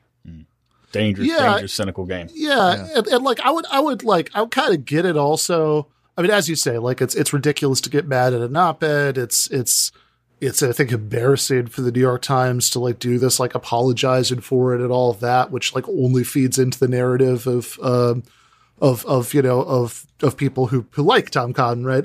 But like at the same time, like this idea that like oh they're providing like challenging, thought provoking arguments and like like really? Like so so so so so like Maureen Dowd is there to like provide challenging arguments? Like like like like like like like Tom, Thomas Friedman, you know, is like really pushing like the boundaries of like discourse and like you know all of the like all of the interesting thoughts that he's he's dumping onto the New York Times, you know, on, on a uh, you know on on a, on a weekly basis, like. You know, you've you've got these like yeah, these these never Trumpers who I'm pretty sure like literally the majority of Republicans who feel that way have jobs at the New York Times or MSNBC. Yeah, Like they represent Uh, no one. yeah, and, and and then like you've got this like kind of uh extremely uh bathwater centrism which most uh, which most non never Trump Republican New York Times columnists represent, which at least does represent the people who read the New York Times, right? So I guess I guess like in that sense it represents, you know, represents somebody.